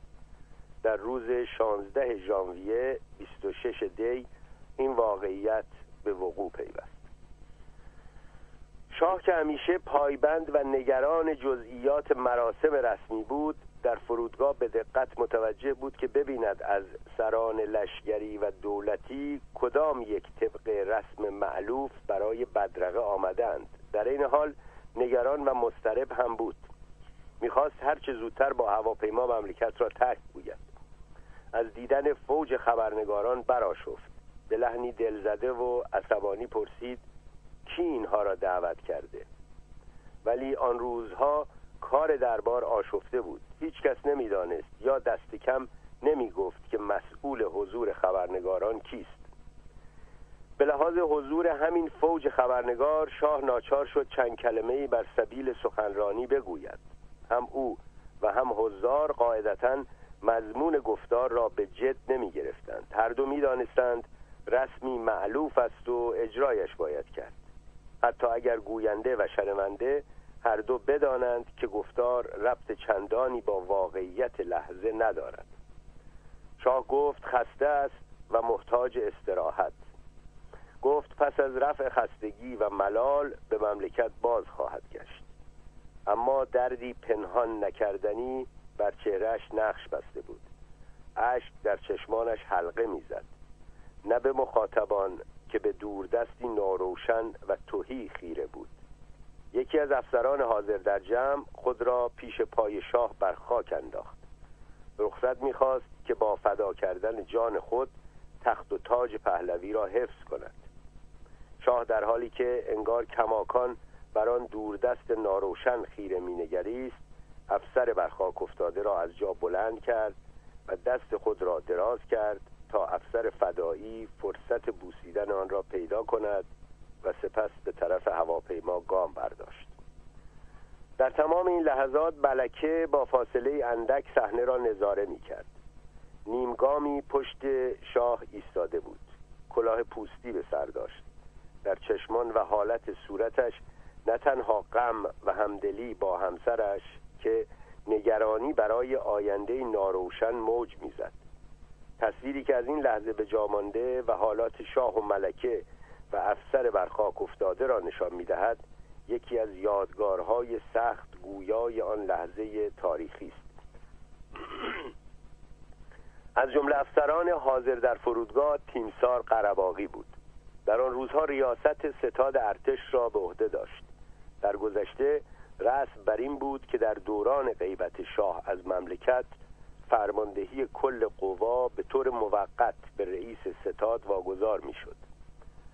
در آن روزهای پیشین شب قبل از سفر شاه فرمان موقتی شاه برای انتصاب رئیس ستاد به فرماندهی کل قوا از دربار به رئیس وقت می رسید اما این بار شب قبل از فرمان معلوف شب قبل از فرمان معلوف خبری نبود قرباقی با دستپاچگی در صدد بود که خود را به شاه برساند و فرمان را که از لحاظ قانون اساسی مهم بود به امضای او برساند. انگار حتی در فرودگاه هم شاه رغبتی به امضای این حکم نداشت. بالاخره بعد از تلاش و تقلای فراوان شاه قرباقی را نزد خود خواند. فرمان را از دستش گرفت و آن را بر پشت قرباقی امضا کرد. وقتی پس از دریافت فرمان قرباقی دوباره طبق رسم معلوف پرسید که آیا علا حرزت فرامینی برای اجرا دارند شاه شانه هایش را با بی تفاوتی بالا انداخت و گفت هرچه لازم به نظرتان آمد بکنید من حرفی ندارم. شاید دلزدگی شاه از قرباقی به این خاطر بود که می‌دانست روز قبل یعنی در 15 ژانویه 1979 25 دی 1157 قرباقی آمادگی خود را برای شرکت در جلسه ای با دو تن از طرفداران آیت الله خمینی یعنی مهدی بازرگان و محمد بهشتی اعلان کرده بود. شاید قاعدتا می‌دانست که از اواخر دسامبر 1978 دی ماه 1157 ژنرال گست رئیس مستشاری آمریکا در تهران و نیز ژنرال هویزر فرستاده ویژه کارتر به ایران پشت درهای بسته و بدون اطلاع رسمی شاه با فرماندهان ارتش ایران ملاقات می کردند و اسباب مذاکره و آشتی طرفداران خمینی و سران ارتش را فراهم می کردند. قطعا شاه دیگر در آن روز سرد ژانویه دیماه می‌دانست که تیمسار ناصر مقدم رئیس تازه ساواک کار ترتیب ملاقات میان سران ارتش و مخالفان را از دست آمریکایی خارج کرده و خود در این کار پیش قدم شده بود. در واقع مقدم یکی از عمرای ارتشی بود که در هفته های آخر رژیم شاه بران شدند تا باب مذاکره مستقیم با طرفداران آیت الله خمینی را باز کنند. به علاوه شاه نیک می‌دانست که قرباقی از دست پرورده های تیمسار فردوست بود. همان دوست کودکی زمان شاه که در آن زمان و ماهای بعد در مزان اتهام همدلی با مخالفان بود. دیوید فراست روزنامهنگار پرآوازه انگلیسی در مصاحبه معروفش با شاه که در دوران تبعید صورت گرفت از سرنوشت و سلوک فردوست و قرباقی پرسید. می‌خواست بداند که آیا شاه به راستی باور دارد که این دو امیر ارتش به شاه پشت و خیانت کرده و با دشمنانش همکاری و همدلی می‌کردند؟ جواب شاه دست کم در آن مصاحبه دو پهلو بود. می گفت سرنوشت این دو نفر تراژدی است که تنها هومر و شکسپیر از پس وصفش بر می توانند آمد. اما شاه بلافاصله اعلان کرد که در ته قلبش امیدوار است داستانهای مربوط به خیانت این دو افسر درست نباشد. می گفت اگر این روایات درست باشد سخت پلید و ناامید کنندند از این دو نفر البته فقط قرباقی در آن روز و در فرودگاه بود. از مدتها پیش فردوست هر بعد از ظهر به کلوب خصوصی می‌رفت و اوقات خود را به ورق بازی میگذراند این کلوب زمانی از مراکز تجمع اهل قدرت و ثروت تهران بود. اما با وخیمتر شدن اوضاع اعضای کلوب یکی بعد از دیگری مملکت را ترک کرده بودند. فردوست اوقات خود را به بازی کردن با انگشت شمار اعضای حاضر کلوب میگذراند. صحنه به راستی برازنده تئاتر پوچ یونسکو است. خیابانها در التهاب انقلابند و فردوست که زمانی یکی از ارکان رژیم و معتمد شاه بود اوقات خود را در اتاقهای اغلب خالی کلوپ اختصاصی نخبگان سابق مملکت میگذراند و پروای سرنوشت خود یا دوست دوران کودکیش محمد رضا شاه را ندارد. در بعد از ظهر خروج شاه از مملکت هم در فرودگاه نبود.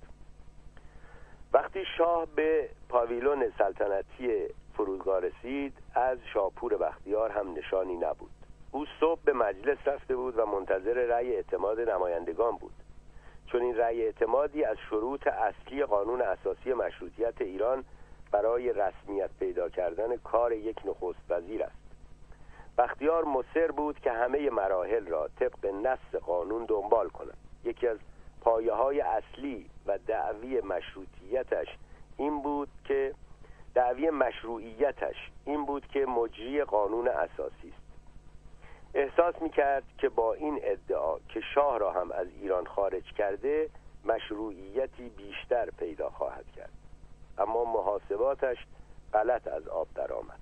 به رغم هشدارهای خردمندانه ای که در باب خطر استبدادی استبدادی تازه می‌داد و به رغم برنامه های دموکراتیکی که پیشنهاد می‌کرد حتی نیروهای سیاسی میانه رو و همرزمان سابقش در جبهه ملی به دفاع از او بر نخواستند ناکامی تلاشش از همان آغاز به لحاظ اشتباه بودن این محاسبات بود.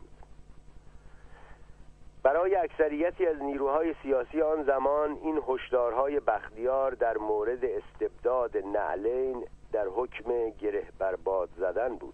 معدودی زن و مرد چون مصطفی رحیمی و محشید امیرشاهی خطر استبداد نعلین را نه تنها می‌دیدند که از استبداد چکمه آن هم چکمه نیم تمام رضاشاه که به سان کاری هنری یکی از مجسمه های محبوب خاندان سلطنتی شده بود نگران بودند.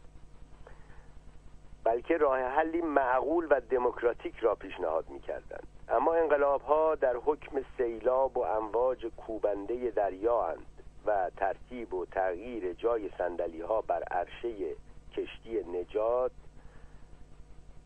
را کفایت نمی کند به علاوه استیصال سیاسی از یک سو و فرصت طلبی و قدرت طلبی از سوی دیگر اغلب دست به هم می‌دهند و در سیاست راه حلهایی پدید میآورند که از هر فاجعه زیانبارتر است در آن روز با موازهی که اغلب گروه های سیاسی مملکت می گرفتند روشن و واضح بود که رأی اعتماد مردم در مجلس به پشیزی نمی ارزد.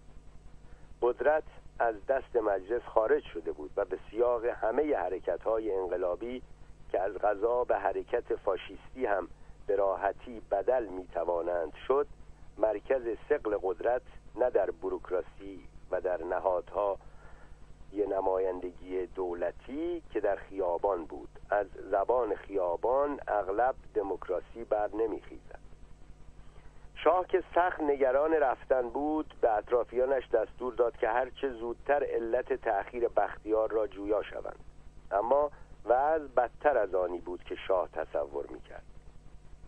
کارمندان اعتصابی فرودگاه تلفن‌های پاویون سلطنتی را از سر خشم قطع کرده بودند. شاه دستور داد راه حلی پیدا کنند و بالاخره معلوم شد که بیسیم ارتش هنوز از کار نیفتاده. پس از چندی شاه از شنیدن این خبر خوشدل شد که بختیار کارش را تمام کرده و رأی اعتماد را گرفته و برای عرض ادب راهی فرودگاه است. باید در تایید بختیار دست کم این نکته را اذعان کرد. او برای سی و پنج سال بیش و کم پیوسته با رژیم شاه درگیر بود. چند بار به زندان افتاده بود. از رفتاری که شاه با مصدق کرده بود دلگیر و دلخور بود. اما وقتی به فرودگاه رسید نیم نگاهی به شاه و چهره غمبارش کفایت کرد که حلقه که حلقه گریه از گوشه های چشم بختیار جاری شود. شاه دستان بختیار را در دست گرفت و گفت برای شما آرزوی موفقیت دارم. ایران را به شما می سپارم و شما را به خدا. تیمسار بدرهی از فرماندهان ارتش و بختیار در پی شاه و ملکه وارد هواپیمای سلطنتی شدند. طولی نکشید که هر دو شخصیت سیاسی پرتوان و جسور به دست مأموران جمهوری اسلامی بی محاکمه و به شکلی خودسر تیرباران و ترور شدند. در داخل هواپیما هر دو مرد مناسک معلوف احترام به پادشاه را به اجرا گذاشتند. به طور رسمی از شاه خداحافظی کردند و او از یک سو و بختیار و بدرهی از سوی دیگر به سوی آینده خود رفتند. هر دو طرف مصمم بودند که همه جزئیات یک خداحافظی دوستانه را به عمل آورند. بعد از چندی شاه که چشمانش دوباره پر اشک بود دست دو مرد را فشرد و به سوی اتاق خلبان حرکت کرد. می‌خواست هدایت هواپیما را در یک ساعت اول پرواز شخصا به عهده گیرد. گرچه در گذشته چنین تصمیمی را به حساب عشق و علاقه شاه به خلبانی میگذاشتند این بار برخی از همراهان گمان داشتند که تأکید شاه بر خلبانی نوعی بیمه بود. نگران بود که برخی کارمندان ناباب ناباب هواپیما را به سوی هدایت کنند که مطلوبش نبود. این بار از قضا نگرانی های شاه بی اساس نبود. چند هفته بعد از این پرواز خلبان اصلی تعیین شده از سوی نیروی هوایی برای هدایت هواپیمای سلطنتی با کبکبه و دبدبه اعلان کرد که از مدتها پیش با نیروهای اپوزیسیون در تماس بود. سرهنگ معظمی نام داشت و سرخلبان پرواز شاه بود. مدعی بود که حتی قبل از برگزیدنش به عنوان سرخلبان آن پرواز به صف مخالفان پیوسته بود. گویا حاضر شده بود که هواپیما را با خودش به کوهی بکوبد. در ماههای قبل از انقلاب با مجاهدین خلق مرتبط شده بود و بالاخره هم او بود که مسعود رجوی رئیس مجاهدین و بنی صدر رئیس جمهور معزول را از ایران با هواپیمای دیگر به اروپا فراری داد.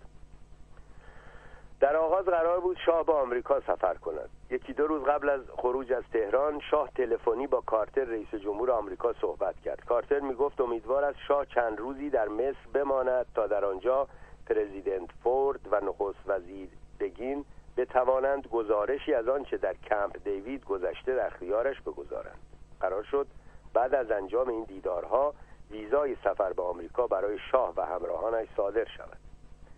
در تدارک چنین سفری وزارت امور خارجه آمریکا از والتر اننبرگ که روزنامه ریدرز دایجست را راه انداخته بود و ثروتی کلان داشت و مدتی سفیر آمریکا در انگلیس بود خواسته بود در عواست فوریه شاه و گروه همراه پانزده نفری او را در منزل خود در پالم اسپرینگز سکنا دهد.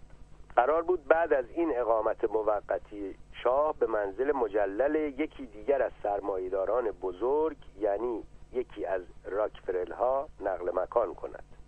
دولت آمریکا می‌دانست امنیت شاه در معرض خطر خواهد بود و به همین خاطر این مکانها را بدور از جنجال و پشت دیوارهای بلند ثروت تدارک کرده بود. شاه بعد از قطعی شدن تصمیمش مربوط به روز ترک مملکت از اصلان افشار خواست که به سادات زنگی بزند و مناسبترین ساعت رسیدن به قاهره را از او جویا شود. پس از چندی شاه در عین تنگ دلی دریافت که تلفن‌های کاخ به خارج را هم اعتصابیون شرکت تلفن قطع کردند. اما این بار فرجی سریع در کار بود. سفارت آمریکا اجازه داد که دربار ایران از خطوط ویژه سفارت که امن هم بود برای تماس با مصر استفاده کند. به توصیه سادات شاه بعد از, بعد از ظهر روز 16 ژانویه 26 دیما تهران را به قصد مصر ترک گفت. البته شاه از این واقعیت خبر نداشت که بعد از قطعی شدن قصد سفرش بدون مشورت با او دربار با چند کشور دیگر تماس گرفته بود و از آنها تقاضای ویزا یا پناهندگی کرده بود. اما همه این کشورها هر یک به دلیلی که اغلب با منافع عالم سیاست و اقتصاد آلوده بود با دادن ویزا به شاه مخالفت کرده بودند. آلمان ها برای مثال با برخوردی سخت کاسبکارانه اعلان کردند که چون در ایران سرمایه گذاری های وسیعی دارند و چون سیزده هزار آلمانی در ایران مشغول به کارند از پذیرفتن شاه ناتوانند. در یک کلام در آن مقطع مصر و آمریکا تنها دو کشوری بودند که حاضر شدند جای امنی برای خاندان سلطنتی ایران فراهم کنند. هنوز انگار هواپیمای شاه به طور کامل از باند فرودگاه مهرآباد پرواز نکرده بود که کیهان پرتیراژترین روزنامه مملکت در آن زمان شماره ویژه‌ای چاپ کرد و با استفاده از درشتترین حروف ممکن نیم صفحه نیمه بالای صفحه اول را صرفا با دو کلمه پر کرد. شاه رفت. قریب این بود که بیش از سه دهه پیش سرمایه آغاز کیهان را شاه از ثروت به ارث رسیده از رضاشاه تأمین کرده بود. در آن روزها احساس می‌کرد جای روزنامه طرفدار سلطنت و دربار در طیف در حال گسترش روزنامه ها سخت خالی است. برای انجام این کار دکتر مصباحزاده را برگزید.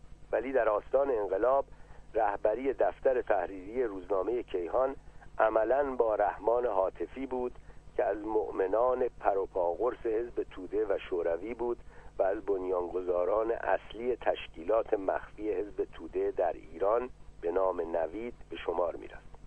انسانی سخت دوست داشتنی و با کفایت بود خوشمشرب و خوشقلم بود و لاجرم نفوذی گسترده در تحریریه روزنامه داشت و از همین نفوذ بهره می جست و خط و مشی حزب توده را در روزنامه ای که قرار بود سلطنت طلب باشد پیاده می کرد به علاوه به لحاظ سلوک شخصی خود و نیز به اعتبار حمایت بیدریق مصباحزاده از او رحمان توانسته بود شماری از بزرگان اهل قلم را به همکاری با کیهان متقاعد کند.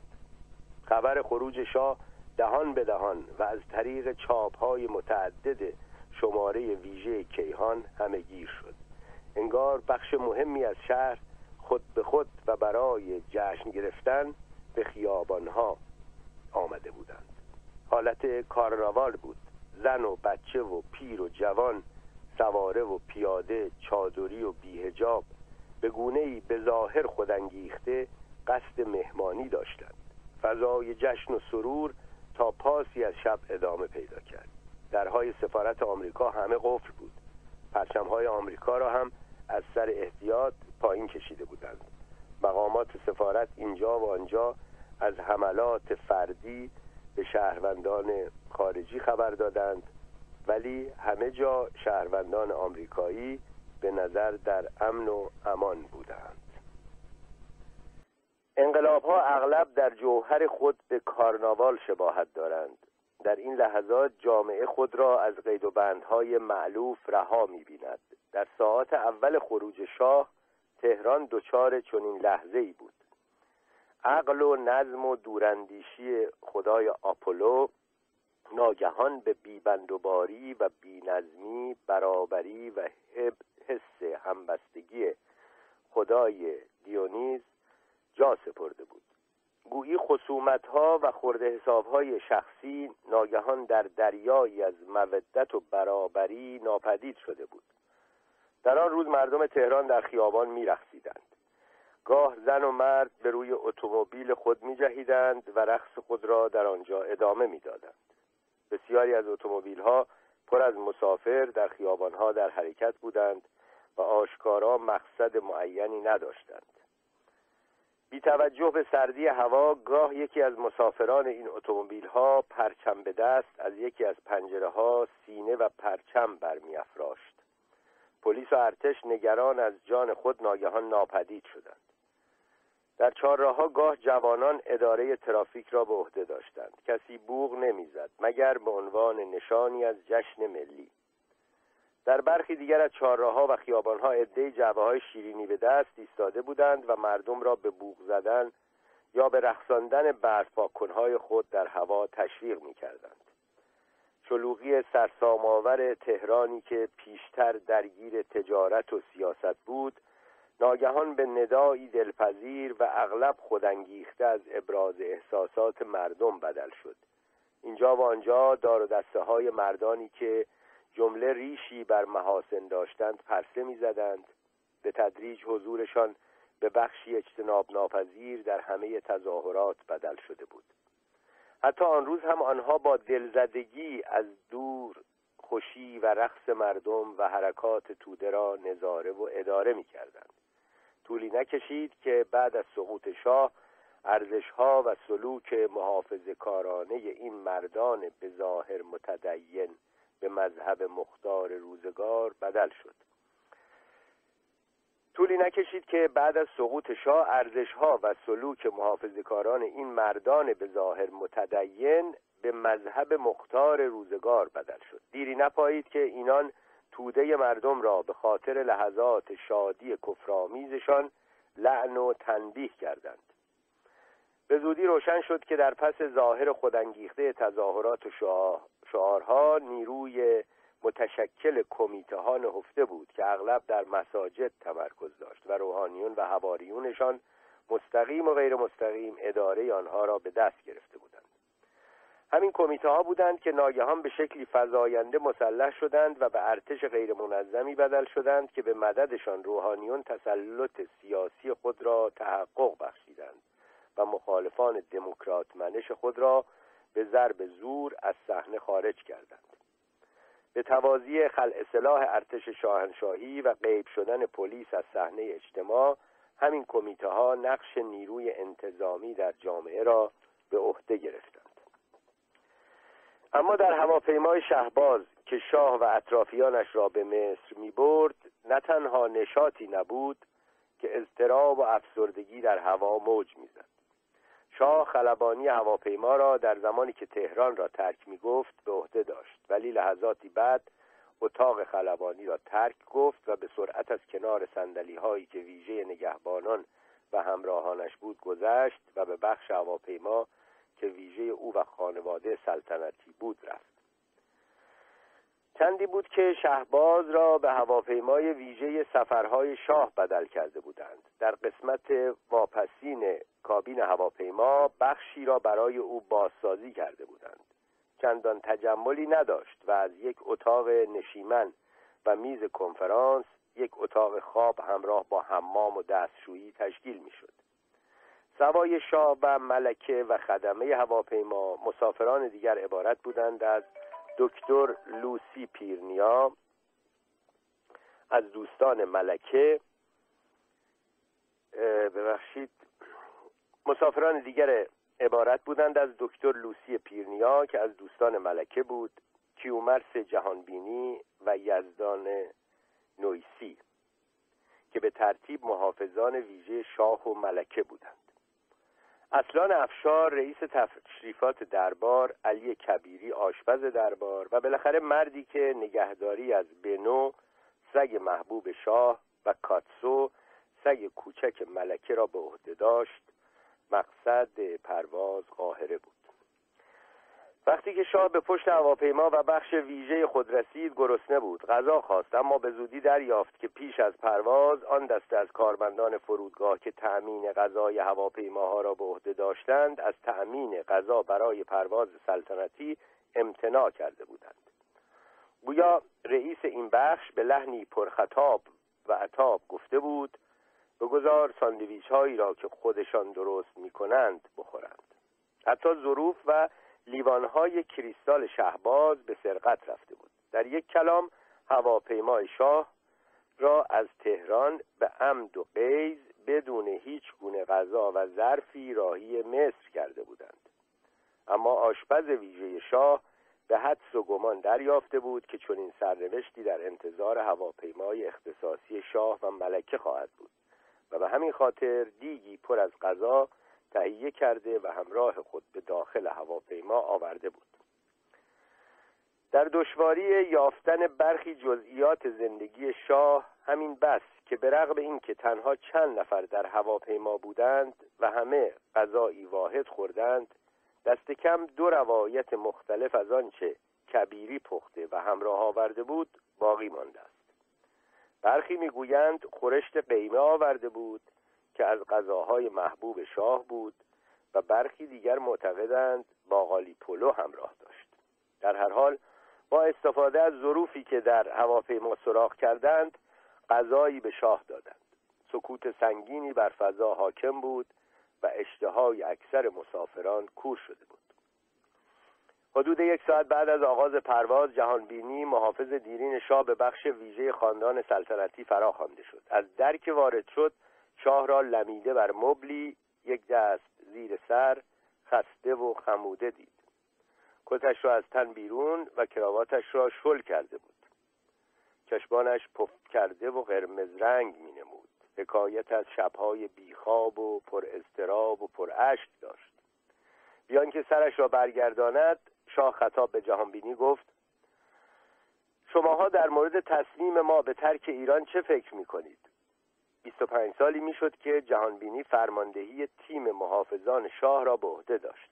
می گفت در تمام این دوران این نخستین بار بود که اعلی حضرت نظر مرا در مورد مسئله جویا می‌شد.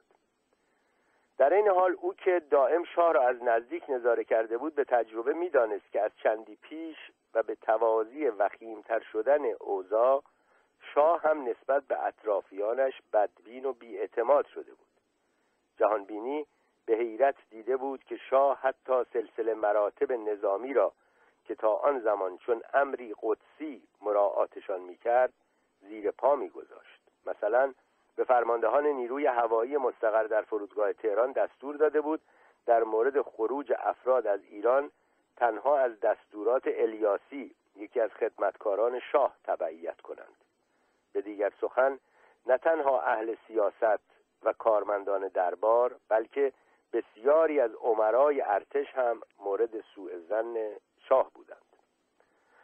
در گذشته از هر گونه تماس نظامیان با شخصیت های غیر نظامی جلوگیری می کرد اما حال به جنرال های نیروی هوایی دستور می‌داد که از خدمتکار معتمدش دستور بگیرند.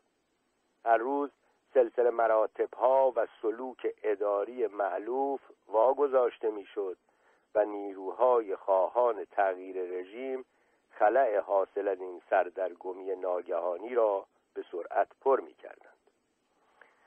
با در نظر گرفتن این سوابق بود که جهانبینی در پاسخ خود به پرسش شاه سخت محتاطانه عمل کرد گمان داشت که شاید قصد واقعی شاه سنجش میزان وفاداری کسانی است که همراهش راهی مصر بودند در جواب جهانبینی شکی در وفاداریش باقی نگذاشت. گفت او و دیگر خدمتگزاران شاه به صحت و درایت تصمیمات او اطمینان کامل دارند و همه بر این باورند که تصمیم شاه مبنی بر خروج از ایران عین درایت است. جهانبینی که این گفتگو را بیش و کم با فاصله 25 ساله به خاطر می آورد به لحنی پرغم و افسوس بلا فاصله اضافه می کند که البته وقتی این حرفها را زدم به راستی به آنها باور داشتم. همه بر این باور بودیم که شاه نقشه‌ای برای آینده دارد. می توان گفت که در این مورد هم شبه 28 مرداد بر سلوک شاه و اطرافیانش تأثیر داشت. فکر می کردند همانطور که آن بار آمریکایی ها به شاه کمک کردند و به تاج و تخت برش گرداندند این بار هم حتما طرحی دارند و کشور حساس و مهمی چون ایران و متحدی چون شاه را به دست مشتی روحانی یا کمونیست ها نخواهند سپرد.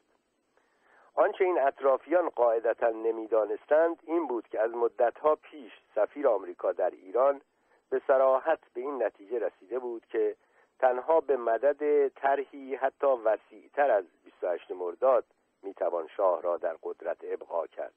و چون این طرحی به گمان سالیوان به نفع آمریکا نیست. برخی از فرماندهان ارتشی که به شاه وفادار ماندند بیشک به ارق ملی چنین کردند چون نگران آینده ایران بودند و رهبری آیت الله خمینی را برخلاف مصالح میهن می‌دانستند. برخی دیگر چون نصیری قاعدتا تجربه 28 مرداد را به خاطر داشتند و می‌دانستند که در آن سال افسرانی که به شاه وفادار ماندند پاداش ها دیدند و مورد توجه ویژه شاه قرار گرفتند. از جمله افسرانی که در روزهای بعد از انقلاب 1979 1157 بهای گرانی برای وفاداری خود به شاه پرداخت تیمسار علی نشاط بود. پیش از خروجش از ایران شاه مأموریت حساسی به تیمسار نشاط واگذار کرده بود. با جدی شدن بحران همه اسناد دفتر مخصوص شاه به زیرزمینی در کاخ سعدآباد منتقل شده بود. مهمترین و حساسترین اسناد یا به وسیله الیاسی وقتی که با هواپیمای ویژه و به دستور شاه سفری به سوئیس کرد یا همراه شاه از ایران خارج شد. علم در خاطراتش چند بار به اسناد بسیار حساس و محرمانه اشاره می کند که به گفته او در صندوق ویژه‌ای در دفتر شاه نگهداری می‌شد و مضمون آنها آنچنان حساس بود که ذکر آنها حتی در یادداشتهایش ممکن و به صلاح نبود. هیچ معلوم نیست که بر سر این اسناد چه آمد. آیا توسط شاه یا الیاسی از ایران خارج شد؟ می‌توان حد زد که هیچ کدام از آنها به دست جمهوری اسلامی نیفتاد چون دست کم تا کنون نتوانستند اسناد چندان مهمی از دربار یا دفتر مخصوص به چاپ برسانند ولی سوای این اسناد استثنایی هزاران صفحه سند دیگر در دفتر مخصوص گرد آمده بود. سیاست های دولت و ارتش گزارش های ساواک و سفرای مهم ایران در خارج مسائل مربوط به خاندان سلطنتی گزارش های پزشکی نامه های محرمانه رؤسای کشورهای مختلف گزارش طرحهای سیاسی و اقتصادی بزرگ همه جزو اسنادی بود که به دفتر مخصوص می رسید و همه به ویژه در دورانی که معینیان ریاست دفتر مخصوص را به عهده داشت با دقت و نظمی تمام بایگانی می‌شد. حال نسخه از این مجموعه بیبدیل در اتاقی در زیرزمین سعدآباد انبار شده بود. مأموریت حساس تیمسار نشاد این بود که در صورت خروج شاه از ایران این اسناد را از میان ببرد. شگفت که از مدتها قبل از آغاز بحران کار دفتر مخصوص به همت معینیان کامپیوتری هم شده بود. به محض دریافت هر گزارش یا نامه مهری بران می‌خورد که تاریخ دقیق دریافتش را نشان می‌داد. مهر دیگری نشان می‌داد که شاه در چه تاریخ و ساعتی گزارش را دیده و شنیده و چه دستوری صادر کرده. فرمان تیمسار نشات این بود که به محض خروج شاه اسناد را بسوزاند و او هم فرمانبرداری کرد و نسخه همه آنچه در زیرزمین سعدآباد مانده بود طعمه آتش کرد. شاید به جرم همین فرمانبرداری بود که در هفته های بعد از انقلاب دادگاه انقلاب او را به مرگ محکوم کرد. شایعاتی حاکی از آن است که نسخه کاملی از این اسناد به جایی در خارج از کشور گسیل شد. تردیدی نیست. اگر روزی به راستی چون این مجموعه گرانبهایی از اسناد درجه اول مربوط به زندگی شاه یافت شود چه بسا بسیاری از نکته های کماکان ناروشن زندگی و سلطنت او را روشن بتوان کرد. البته قبل از خروجش از ایران شاه میبایست سوای اسناد دفتر مخصوص ترتیبی هم برای تعیین شورای سلطنت می‌داد. قانون اساسی ایران اقتضا می‌کرد که هر بار شاه از ایران به خارج سفر می‌کرد شورای سلطنتی دست کم در ظاهر به نیابت از او زمام امور مملکت را در دست بگیرد. اگر در گذشته ترکیب این شورایی اهمیت و صرفا نمادین بود این بار مسئله ابعادی جدیتر داشت. انتخاب اول شاه برای ریاست این شورا دکتر صدیقی بود. اما او این پیشنهاد را نپذیرفت. می گفت از آنجا که مخالف رفتن شاه از ایران است طبعا نمی‌تواند ریاست شورایی را بپذیرد که در قیاب او زمام امور را در دست خواهد گرفت. بالاخره بعد از مدتی قرعه فال انگار به نام سید جلال تهرانی خورد که ساخته این کار نبود. شهرتش بیشتر به عنوان محقق بود. می‌گفتند در باب علوم اسلامی در قرون وسطا تحقیقاتی فراوان داشت. به علاوه به بداخلاقی و غرور فراوان و حتی تنش با شاه معروف بود. هنوز به پاریس نرسیده بود که از ریاست شورای سلطنت استعفا داد. رفته بود تا در ظاهر با آیت الله خمینی مذاکره کند اما حتی پیش از آغاز مذاکره و گویا به عنوان پیشرت آن از مقام خود استعفا داد. متنی که بر سبیل استعفا نوشت بیشتر به طلب مغفرت شباهت داشت. واژگان و مفاهیمش از جنس ذهن و زبان روحانیون تشیع بود نه مردی اهل سیاست یا تاریخ. می گفت با توجه به افکار عمومی با توجه به فتوای حضرت آیت الله العظما خمینی دام برکاتو مبتنی بر غیر قانونی بودن شورای سلطنت از آن کناره گرفته و آن را که خود عضویتش را چند روز پیش پذیرفته بود غیر قانونی می‌داند. انتخاب قریب سید جلال تهرانی برای ریاست شورای سلطنت صرفا یکی دیگر از مصادیق این واقعیت است که در ماهای آخر حکومتش شاه عملا در هر مقطع مهم شاید بدترین راه حل ممکن را برگزید.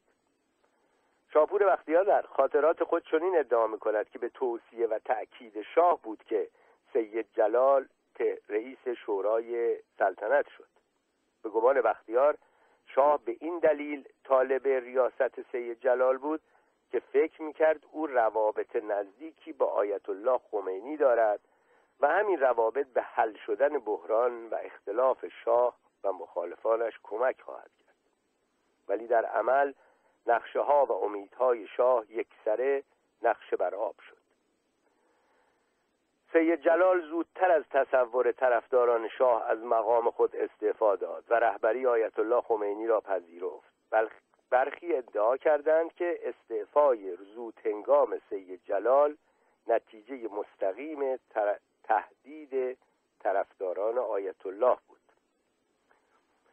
شاه و خانوادهش تنها مدتی کوتاه در مصر ماندند. ملاقات با فورد رئیس جمهور سابق آمریکا اگر هم صورت گرفت رسمیت و اهمیتی نداشت. پانویس.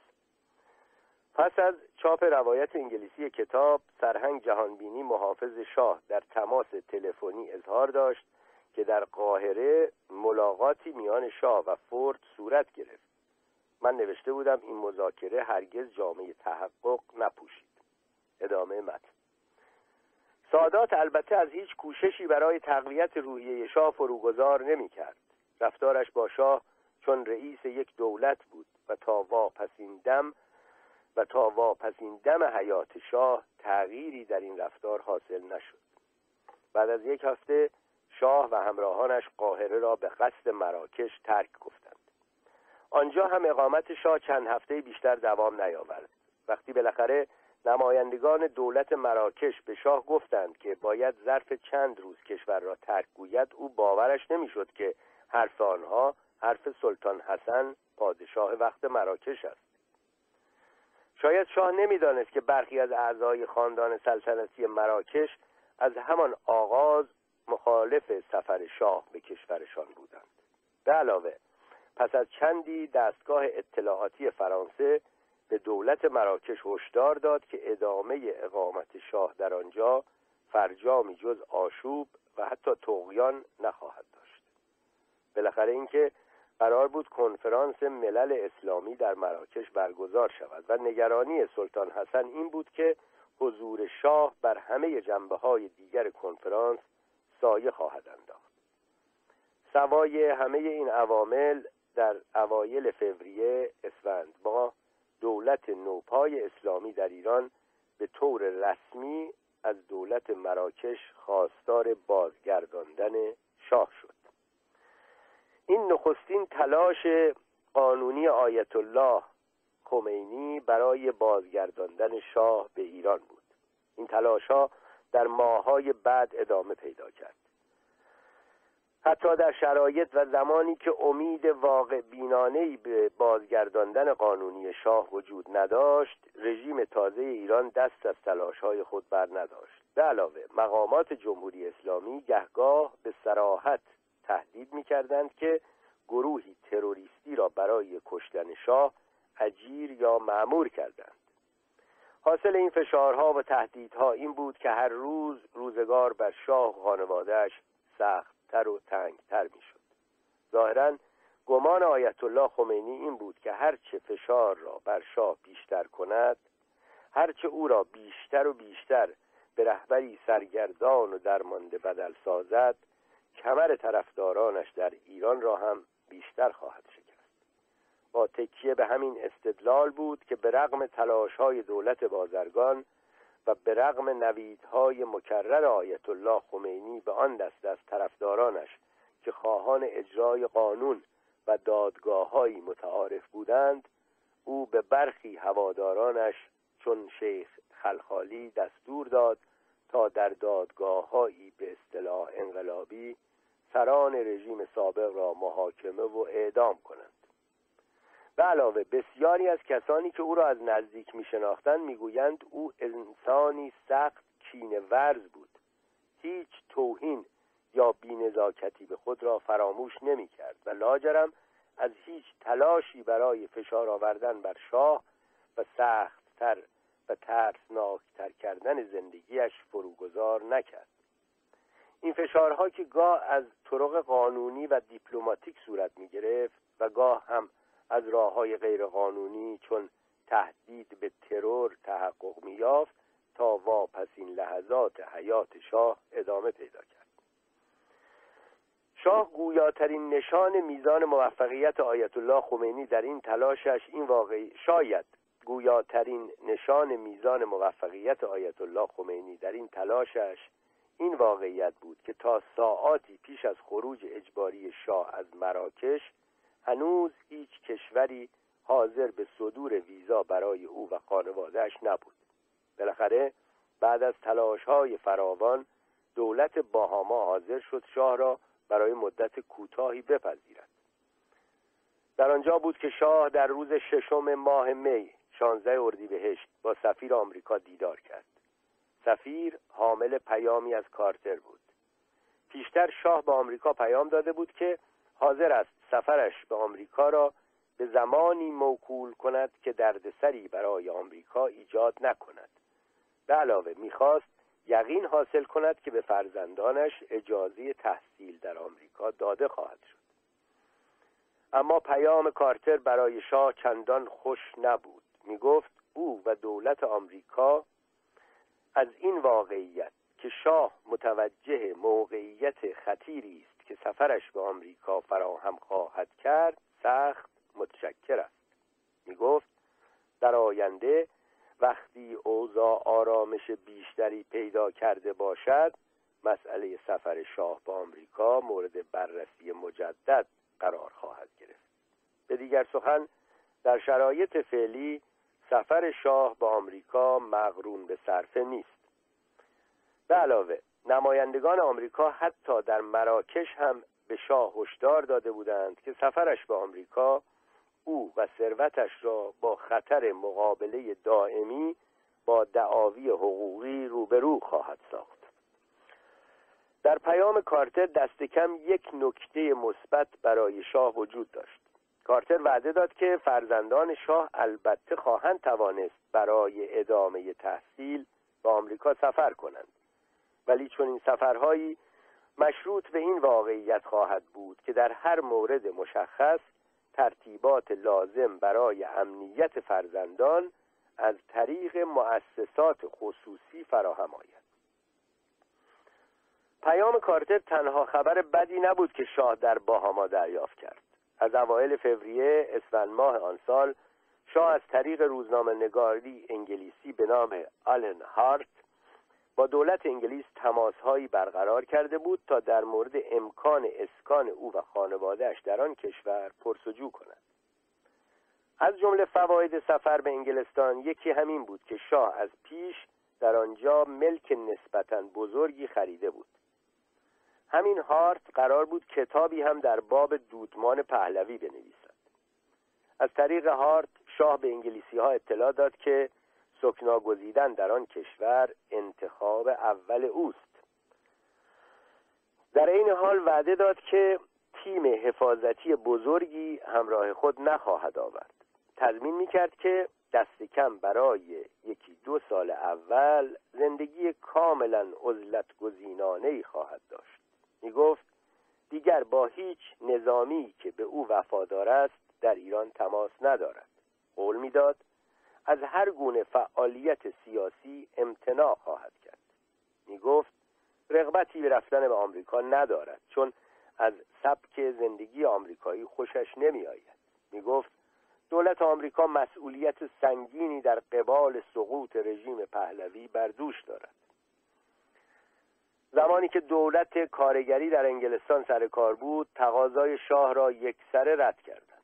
می‌گفتند پناه دادن به شاه روابط ایران و انگلیس را به خطر میاندازد. در آن زمان مارگارت تاچر کاندیدای نخست وزیری از سوی حزب محافظه کار انگلستان بود. در دیداری با یکی از نمایندگان غیررسمی شاه قسم خورد که اگر به مقام نخست وزیری برسد برای شاه در انگلستان معمن و معوایی ایجاد خواهد کرد.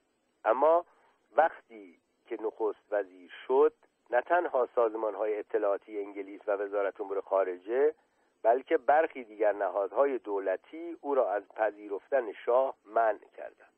می‌گفتند نه تنها منافع انگلستان با این کار به خطر خواهد افتاد بلکه چه بسا که به تلافی سفر شاه دیپلمات های انگلیسی در تهران به گروگان گرفته شوند.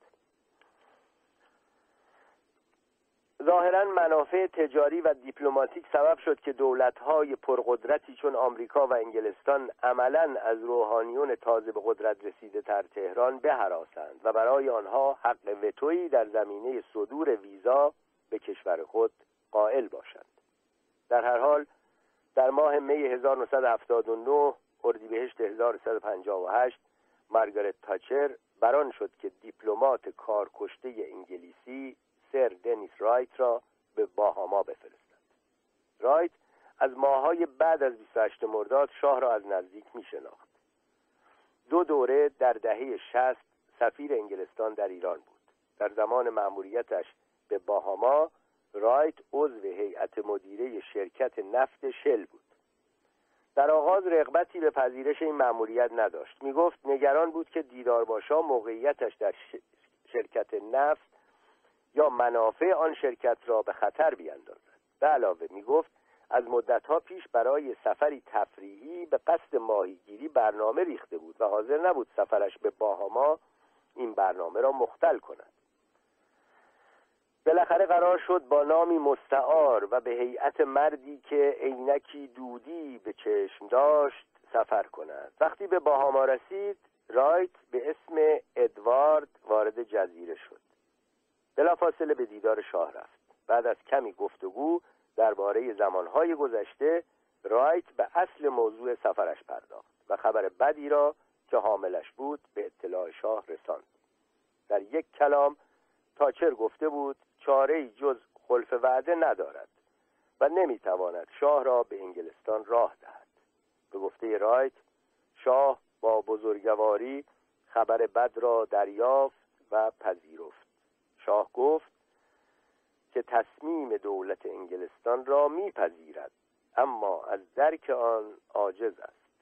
در این حال به اقتضای غرورش می‌خواست رایت بداند که ما هرگز از انگلستان تقاضای پناهندگی نکرده بودیم.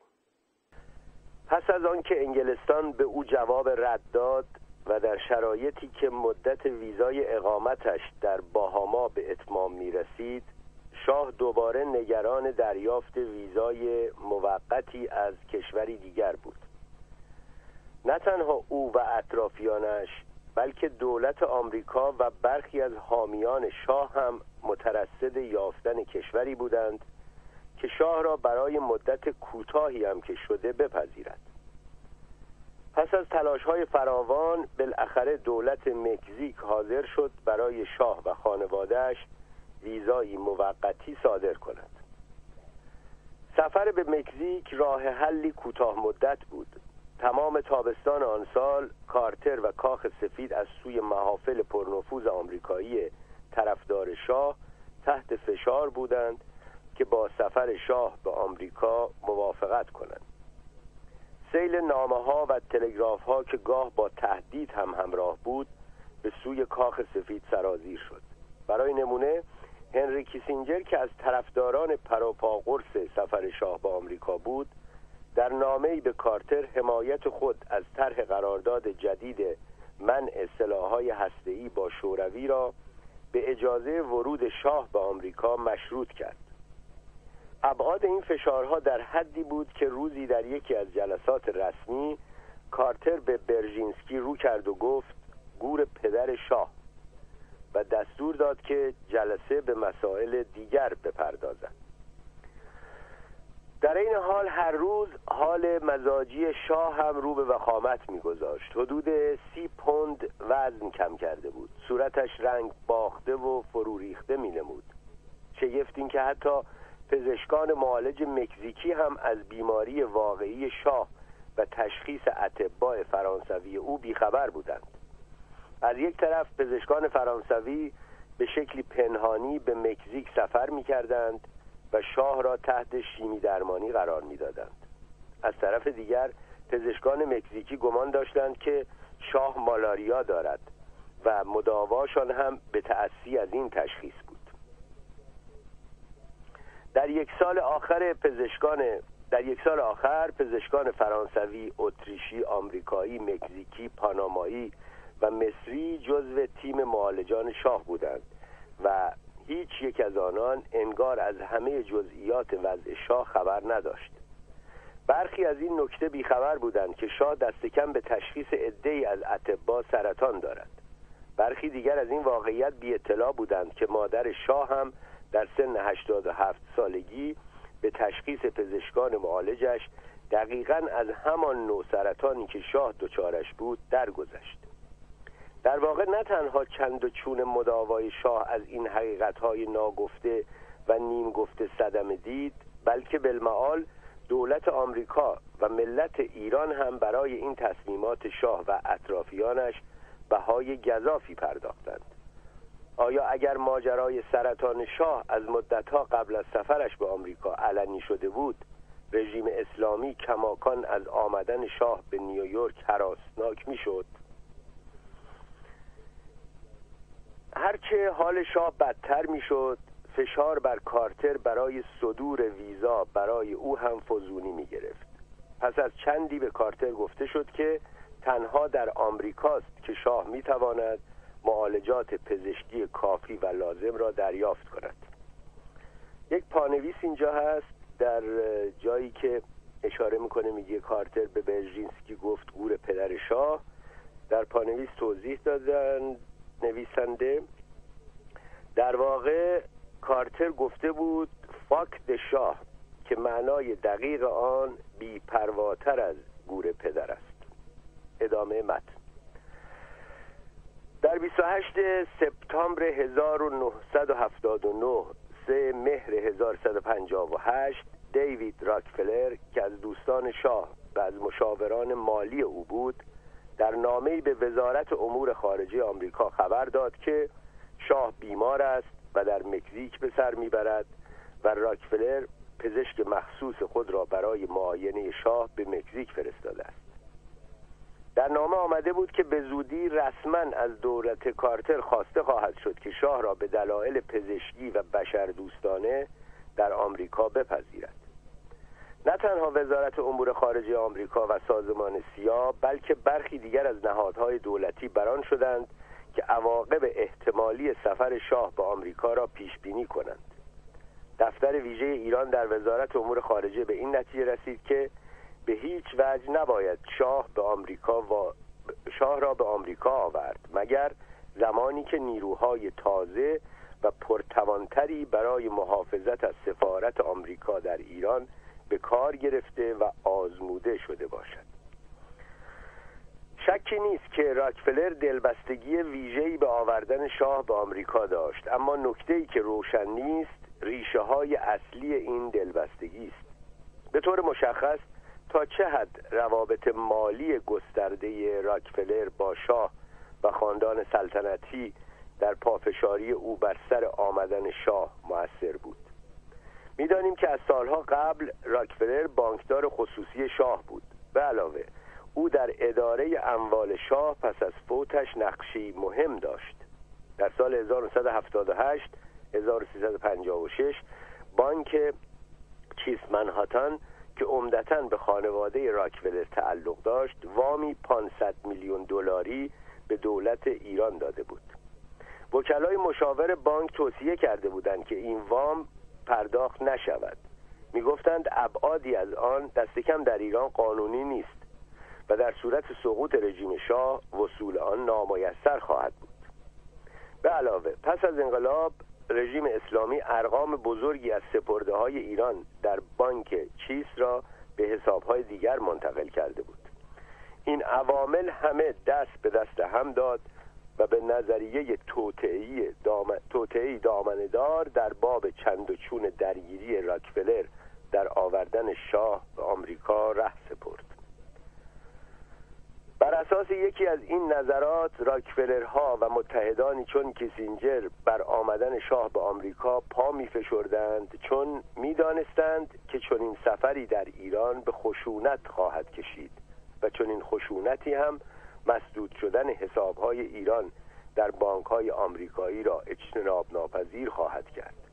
با مسدود شدن این حسابها باز پرداخت وام ایران به بانک چیس میسر خواهد شد. در واقع نظریه توطعه بانک چیس چنان در مطبوعات آمریکا رواج پیدا کرد که بالاخره در ژوئیه 1981 تیر ماه 1160 کمیته بانکداری سنای آمریکا گزارشی ویژه در این مورد تهیه کرد و کوشید به طور مستقیم اما غیر موثری نظریه نقش بانک چیس را انکار کند. واقعیت این است که بانک چیز در صدر سیاهه بانک های آمریکایی بود که توانستند در نتیجه گروگانگیری در ایران سوداوری کنند. شاید هرگز نتوان انگیزه های واقعی راکفلر و حامیانش را در این ماجرا باز شناخت در این حال شکی هم نمی‌توان داشت که یکی از مهمترین عواملی که به پیدایش بحران گروگانهای آمریکایی در ایران ره سپرد تصمیم دولت کارتر به صدور ویزا برای شاه و ملکه بود.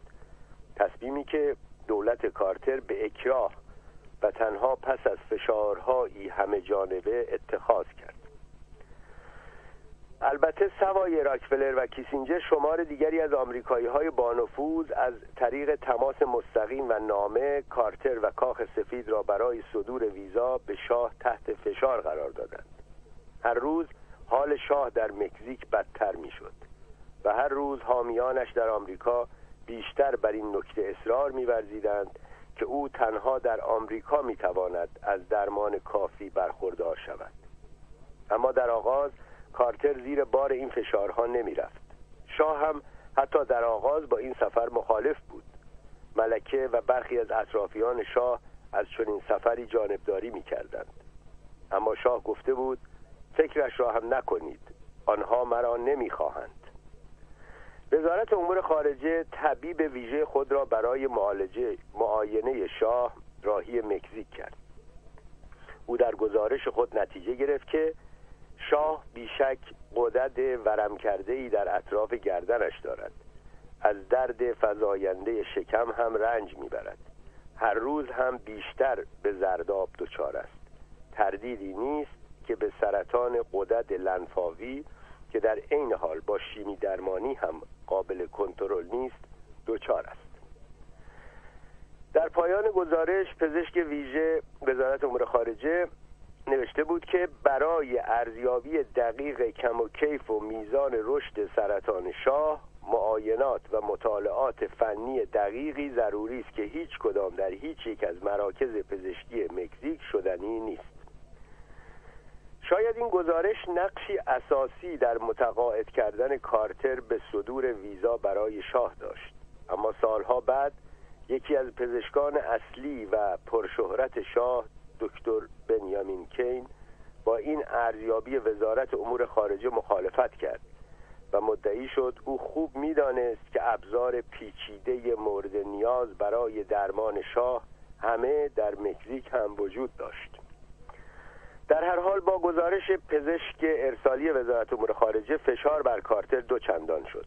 سناتور چارلز پرسی که از طرفداران پراپا قرص شاه بود در دوم اکتبر 1979 ده مهر 1158 در نامه خطاب به وزیر امور خارجه وقت نوشت معلوم نیست چطور به رغم همه پیامدهای احتمالی آن هر عضو باله بلشوی شوروی می‌تواند فورا با موفقیت از آمریکا تقاضای پناهندگی کند ولی نمی‌توان کاری برای شاه انجام داد. دولت آمریکا حتی وقتی که پس از تأخیر و تعلل فراوان تصمیم به صدور ویزا برای شاه گرفت باز هم سعی تمام کرد که دولت جدید ایران را در جریان امور بگذارد و خیال آنها را از هر گونه توطعه سیاسی راحت کند. در 21 اکتبر شارژه شارژه آمریکا در تهران با مهدی بازرگان نخست وزیر وقت ملاقات کرد و وضع وخیم مزاجی شاه را به او اطلاع داد. بازرگان پرسید که اگر شاه به راستی بیمار است چرا برای معالجه به اروپا نمی رود جلسات دیگری هم در همین زمینه بین مقامات آمریکایی در تهران و مقامات دولت تشکیل شد.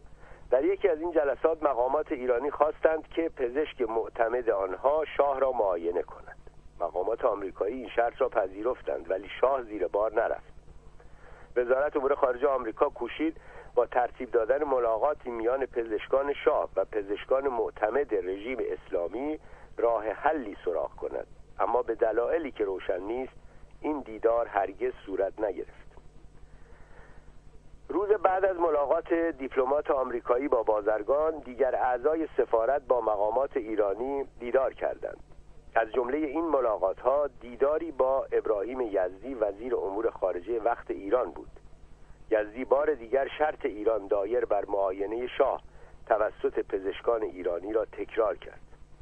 به علاوه می‌خواست آمریکا تضمین کند که نه تنها خود شاه بلکه همسرش ملکه هم هیچ گونه فعالیت سیاسی در آمریکا نخواهند داشت به گفته یزدی در شرایط آن روز گمان دولت اسلامی این بود که ملکه حتی بیش از شاه درگیر فعالیت های سیاسی است و نشان این فعالیت را مصاحبه اخیر ملکه با مجله فرانسوی می دانستند.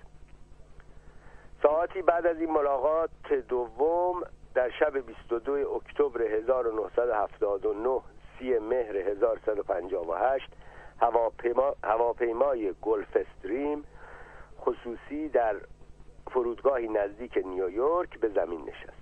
شاه و ملکه و شمار اندکی از اطرافیان و محافظان آنها مسافران این پرواز بودند. کارتر به گفته خودش تنها پس از تردید و تأمل فراوان با آمدن شاه به آمریکا موافقت کرد. می گفت به من گفته شد شاه بیمار و در آستانه مرگ است و تنها در نیویورک می تواند درمانهای لازم را دریافت کند. به علاوه به گفته او مقامات ایران وعده داده بودند که در صورت آمدن شاه به آمریکا آنها از دیپلمات های آمریکایی حفاظت های لازم را معمول خواهند داشت.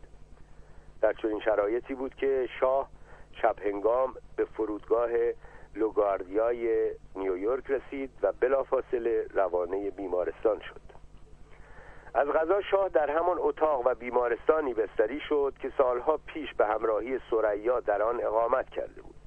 آن بار برای درمان نازایی سریا به این طبقه فوقانی بیمارستان آمده بودند و این بار برای معالجه بیماری به ظاهر مهلک خود حدس می توان زد که در آن لحظات اول ورودش شاه با حالتی روبرو بود که جیمز جویس در قصه ای از آن به عنوان طوفانی از عواطف یاد می کند آن بار به عنوان متحد معتمد آمریکا و کسی که تازه قرارداد کنسرسیوم را امضا کرده و تجربه 28 مرداد را پشت سر گذاشته بود به نیویورک سفر می کرد و همه جا مورد ستایش و حمایت مقامات بلندپایه آمریکایی بود. گرچه در سال 1955 1134 هم به اقتضای سرشت حضور شاه و سریا در بیمارستان کوشیدند چند و چون دیدارشان را محرمانه نگه دارند اما در هر حال همه جا از شاه و اطرافیانش استقبالی در خور رئیس یک دولت به عمل می آمد این بار انگار چون مهمانی ناخوانده به نیویورک سفر کرده بود و مقامات کاخ سفید تلاش می کردند نفس حضور او در آمریکا را حتی امکان بی سر و صدا نگه دارند. رابرت آرماو که پیشتر در تشکیلات راکفلر اشتغال داشت و از زمان خروج شاه از ایران به توصیه راکفلر به سان یکی از دستیاران ویژه شاه عمل می کرد مراحل اداری ثبت نام شاه در بیمارستان را عهدهدار شد و به سائقه امنیتی بران شد که از نام خود شاه برای ثبت در دفاتر بیمارستان استفاده نکند. اما به دلیلی که هنوز هم کاملا روشن نیست به جای استفاده از نام شاه از اسم دیوید نیوسوم استفاده کرد که در آن زمان معاون سیاسی وزارت امور خارجه آمریکا بود و در کل ماجرای تصمیم گیری در باب امکان دیدار شاه از آمریکا نقشی فعال و مهم بازی می‌کرد. وقتی روزنامه نیویورک تایمز در گزارشی فاش کرد که نه تنها شاه در نیویورک است بلکه با نام دیوید نیوسوم در بیمارستان بستری شده مقامات آمریکایی به ویژه نیوسوم سخت برآشفتند سرصدای ماجرا بالاخره آنچنان بالا گرفت که معاون روابط عمومی بیمارستان چاره جز استعفا نداشت.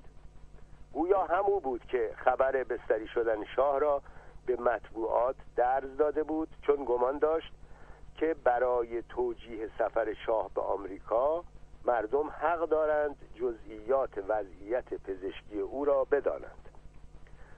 درست در همان روزهایی که شاه درمان خود را در بیمارستان نیویورک می آغازید در حومه تهران در خانه کوچک گروهی انگشت شمار از دانشجویان اسلامی جلساتی ظاهرا محرمانه تشکیل دادند و از هر دانشگاه دو نماینده به جلسه دعوت شده بودند. مدعوین همه جزو اسلامی ترین دانشجویان محل تحصیل خود بودند. موضوع اصلی جلسه واکنش به سفر شاه به آمریکا بود. دانشجویان تصمیم گرفتند به تلافی تصمیم آمریکا برای صدور ویزا به شاه سفارت آمریکا در تهران را به تصرف در بیاورند و دیپلمات ها را به گروگان بگیرند. از جمله دانشجویانی که در نخستین جلسه طراحی حمله به سفارت شرکت داشت محمود احمدی نژاد بود که در آن زمان جزو فعالان انجمن اسلامی دانشکده علم و صنعت به شمار می‌رفت. او تنها در همان جلسه مقدماتی شرکت کرد. به روایتی معتقد بود باید نه تنها سفارت آمریکا که سفارت شوروی را هم به تصرف درآورد. گویا گفته بود سیاست آیت الله خمینی نه شرقی نه غربی است و نباید تنها غرب را مورد حمله قرار داد. ولی دیگر شرکت کنندگان در آن جلسه زیر بار نرفتند. کسی هم نه در آن جمع و نه بعدها در دستگاه های اداری و امنیتی دولت جلوی این حرکت زیانبار آنان را نگرفت. در چهارم نوامبر 1979 13 آبان 1158 به رغم عرف و حقوق بین المللی و عقل سلیم همین دانشجویان از دیوار سفارت آمریکا بالا رفتند و در فاصله کوتاه کل ساختمان و حیات سفارت را به تصرف درآوردند و دیپلمات ها و کارکنان آمریکایی آن را گروگان گرفتند. تنها شش دیپلمات آمریکایی که در آن زمان در سفارت نبودند از این دام وارهیدند و در سفارت کانادا در ایران پناه جستند. چندی بعد در طرحی که سازمان سیا مجری اصلیش بود و سفارت و دولت کانادا هم در آن همدلی و همکاری داشتند. این شش دیپلمات با نامهای مستعار و تحت لوای کارمندان یک شرکت تولید فیلم هالیوودی از ایران خارج شدند. به علاوه طولی نکشید که آیت الله خمینی هم به رغم انتظار از گروگانگیری دیپلمات های آمریکایی جانبداری کرد. آن را چون انقلاب دوم ستود و پروای بهای اقتصادی و سیاسی و عاطفی شگفتی که این حرکت خلاف عرف و عقل بر ایران تحمیل می کرد را نداشت. به ظاهر خواست دانشجویان استرداد شاه از آم... به ظاهر خواست دانشجویان استرداد شاه از آمریکا بود. به واقع خمینی و یاران روحانیش به مدد بحرانی که گروگانگیری و جنگ با عراق پدید آورد. نه تنها نیروهای متحد دموکرات و لیبرال را از صحنه حذف کردند بلکه قدر قدرتی ولایت فقیه را هم در عمل و نظر جا انداختند. خبر گروگانگیری دیپلمات ها نه تنها دولت کارتر را شگفت زده کرد بلکه بر معضلات شاه هم افزود. در واقع به چند علت مختلف اقامت شاه در بیمارستان برایش اغلب پر دردسر و گاه سخت غمبار بود. از سوی به کرات بایستی از اتاق خود در بیمارستان نیویورک به ساختمان روبروی بیمارستان یعنی جایی که مرکز درمان سرطان سلون کینترر نام داشت برده می‌شد. چون مقامات بیمارستان و اطرافیان شاه نگران امنیت جانی او بودند این نقل مکانهای موقتی همواره در تاریکی صبح زود انجام می گرفت تونلی زیرزمینی بیمارستان و مرکز سلون کیترینگ را به یکدیگر وصل می کرد شاه را بر صندلی چرخدار بیمارستان می نشاندند و در حالی که پتو پیچ بود و محافظان شخصی و کارمندان بیمارستان همراهیش می کردند او را از طریق تونل و در تاریکی این سو و آن سو می بردند وصف محافظان شاه از چند چون این رفت آمدها یادآور وصف هومر از هیدیس سرزمین خوفانگیز اساتیری مردگان است. به علاوه گرچه اتاق شاه در طبقه فوقانی و هفتم بیمارستان بود جایی که اتاقهای ویژه برای بیماران مهم قرار داشت با این حال اغلب می توانست صدای تظاهر کنندگان را که در خیابان جلو جلوی در بیمارستان جمع می شدند و علیه شعار می‌دادند بشنود مرگ بر شاه از جمله شعارهای مکرر تظاهر کنندگان بود. حتی وقتی شاه برای سرگرمی تلویزیون تماشا می کرد از شنیدن اخبار بد و حملات تند علیه خود و خانوادهش و علیه ساواک گریزی نداشت. یک بار به سخنرانی آنتونی پارسونز گوش می‌داد که تا زمان انقلاب سفیر انگلیس در ایران بود و بعد از تهران به نمایندگی انگلستان در سازمان ملل منصوب شده بود. پارسونز در طول سخنرانی خود به زبانی سخت گزنده و تند به شاه حمله کرد. از غذا در آن لحظات اردشیر زاهدی در اتاق و در کنار شاه بود. پس از شنیدن حملات پارسونز شاه با لحنی عصبانی به زاهدی رو کرد و گفت ببین مادر قهبه چه می‌گوید.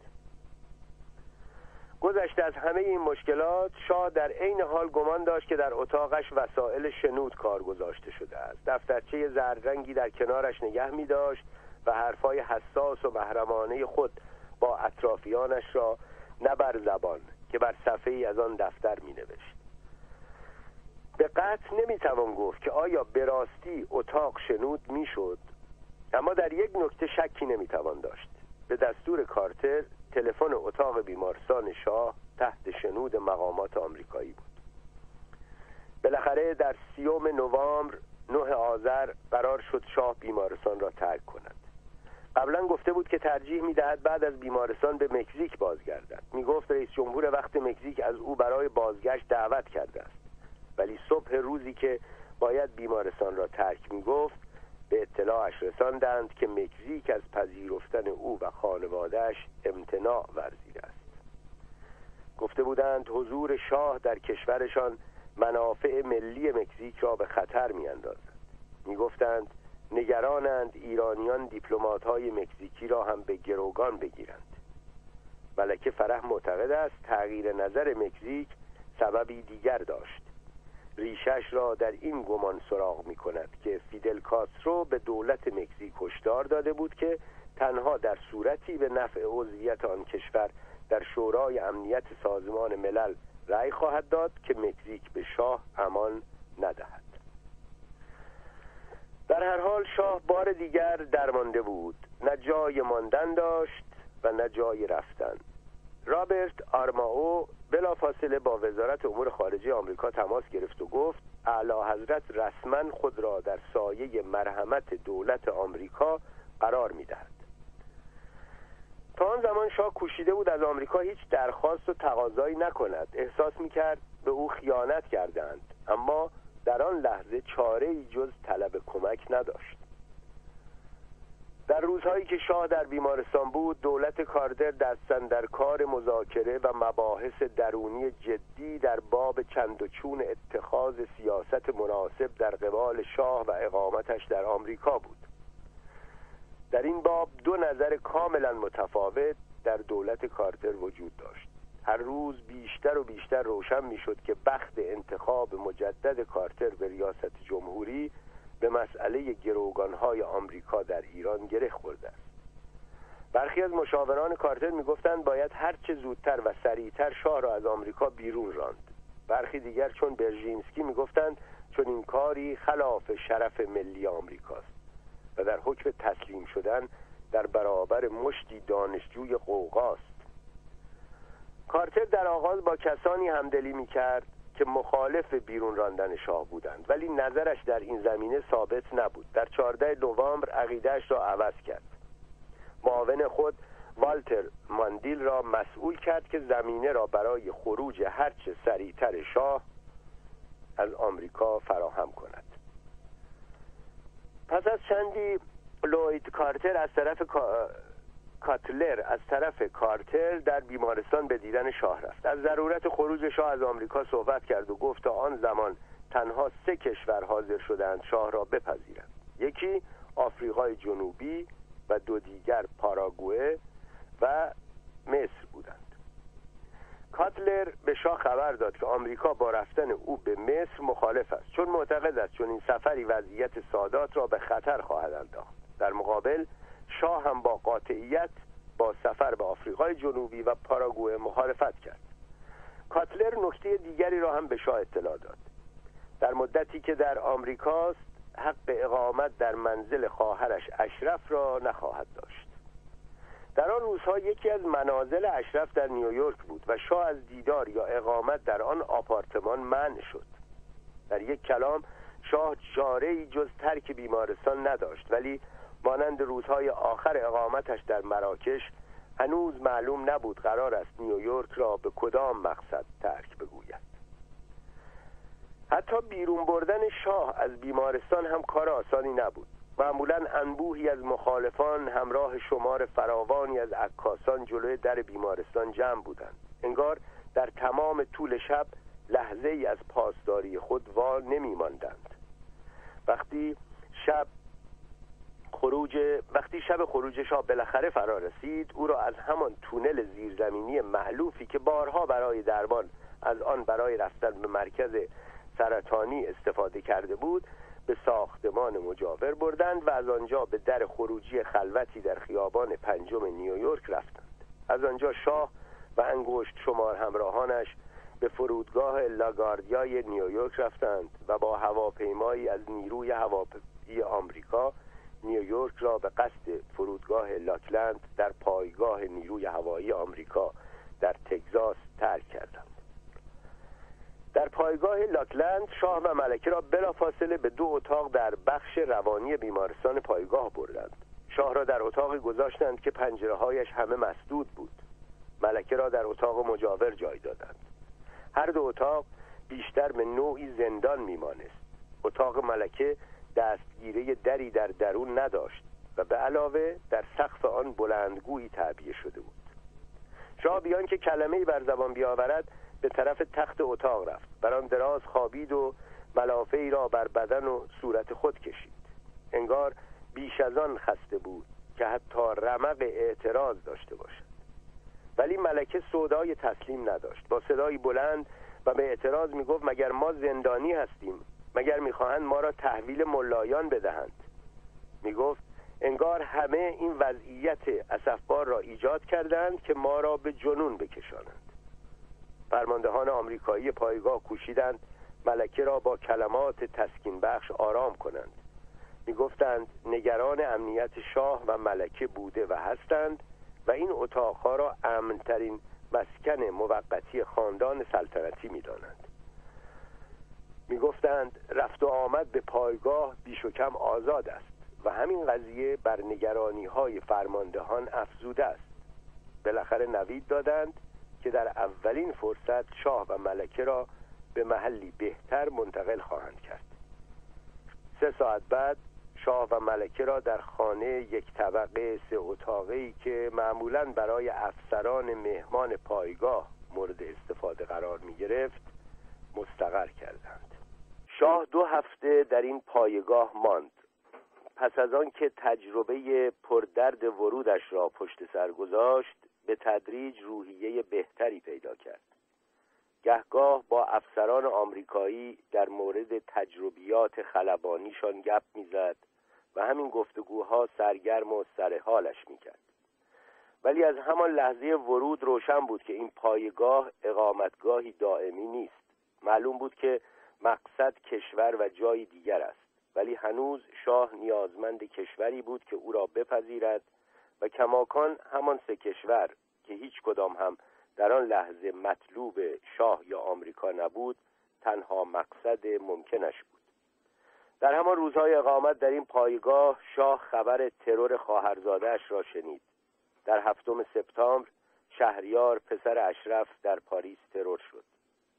او افسر نیروی دریایی بود و از میان اعضای خاندان پهلوی تنها کسی بود که در آن روزها خود را وقف مبارزه با رژیم اسلامی کرده بود. مرگ شهریار شاه را دچار افسردگی خموش کرد. اشرف برای دیدن برادرش و همدردی و همدلی به پایگاه لاکلند آمد و این قضیه هم ظاهرا بر غم شاه اضافه کرد. در همین روزهای پرغم بود که شاه خبردار شد آفریقای جنوبی هم دیگر حاضر به صدور ویزا برای او و خانوادهش نیست. امروز که به گذشته مینگریم سرنوشت دربدری شاه سخت غریب به نظر می آید گرچه در یک همه پرسی مطبوعاتی غربی در سال 2008 شاه در کنار کسانی چون موبوتو، ایدی امین و مارکوس به عنوان یکی از فاسدترین دیکتاتورهای زمان شناخته شده بود و گرچه حتی به گمان جدیترین منتقدان شاه استبداد و حتی فساد در رژیم او کمتر از استبداد و فساد رژیم مثلا موبوتو بود اما باز هم می‌بینیم که موبوتو و امین توانستند سالهای واپسین عمر خود را در مهاجرت اما در امنیت بگذرانند. اما شاه در ماهای آخر عمرش نه تنها دربدری که هزار نه تنها دربدری که هزار و یک تحقیر دیگر را هم به ناچار تجربه کرد. نقش آیت الله خمینی در تهدید دائمی شاه و در فشار بر دول دیگر برای انکار ویزا به شاه ریشه در اناد دیرینش با او داشت. در این حال بر انواع محاسبات سیاسی ماکیاولی هم متکی بود. ولی درک انگیزه کشورهای دیگر در همدستی و همدلی با این اناد و در دشوارتر کردن تجربه شاه در ماهای آخرش را به دشواری می‌توان درک کرد. در این ماها همه می‌دانستند که او نه تنها تاج و تخت خود را از کف داده بلکه انسانی سخت بیمار و محتضر است و با این حال همه کشورها به ویژه متحدان دیرینش چون آمریکا، انگلیس، آلمان و اردن حتی فرصت مرگی فارغ از ترس تهدید را از او دریغ کردند. تنها استثناء مصر و رهبرش سادات بود.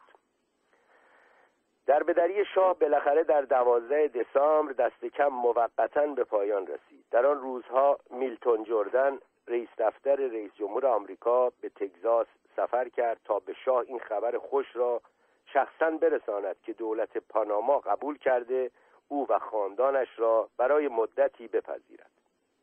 با آنکه پزشکان شاه در آن موقع می‌دانستند که او محتاج عملی دیگر است ولی شاه بران شد که هر چه زودتر آمریکا را ترک کند و عمل جراحی را بعدا در پاناما انجام دهد. شاه بارها در روزهای اقامتش در آمریکا به مقامات دولت کارتر گفته بود حاضر است برای تسریع آزادی گروگانهای آمریکایی هر چه زودتر و در هر لحظه ای که مقامات آمریکایی ضروری بدانند آمریکا را ترک کند در عین حال همواره این نکته را هم اضافه می کرد که به گمانش گروگانها صرفا در برابر امتیاز و عقب نشینی آمریکا آزاد نخواهند شد. می گفت رژیم ایران بعد از انقلاب متشکل از مشتی جانی و کمونیست است. و در هر حال منطق معلوف دیپلماسی را بر نمیتابد.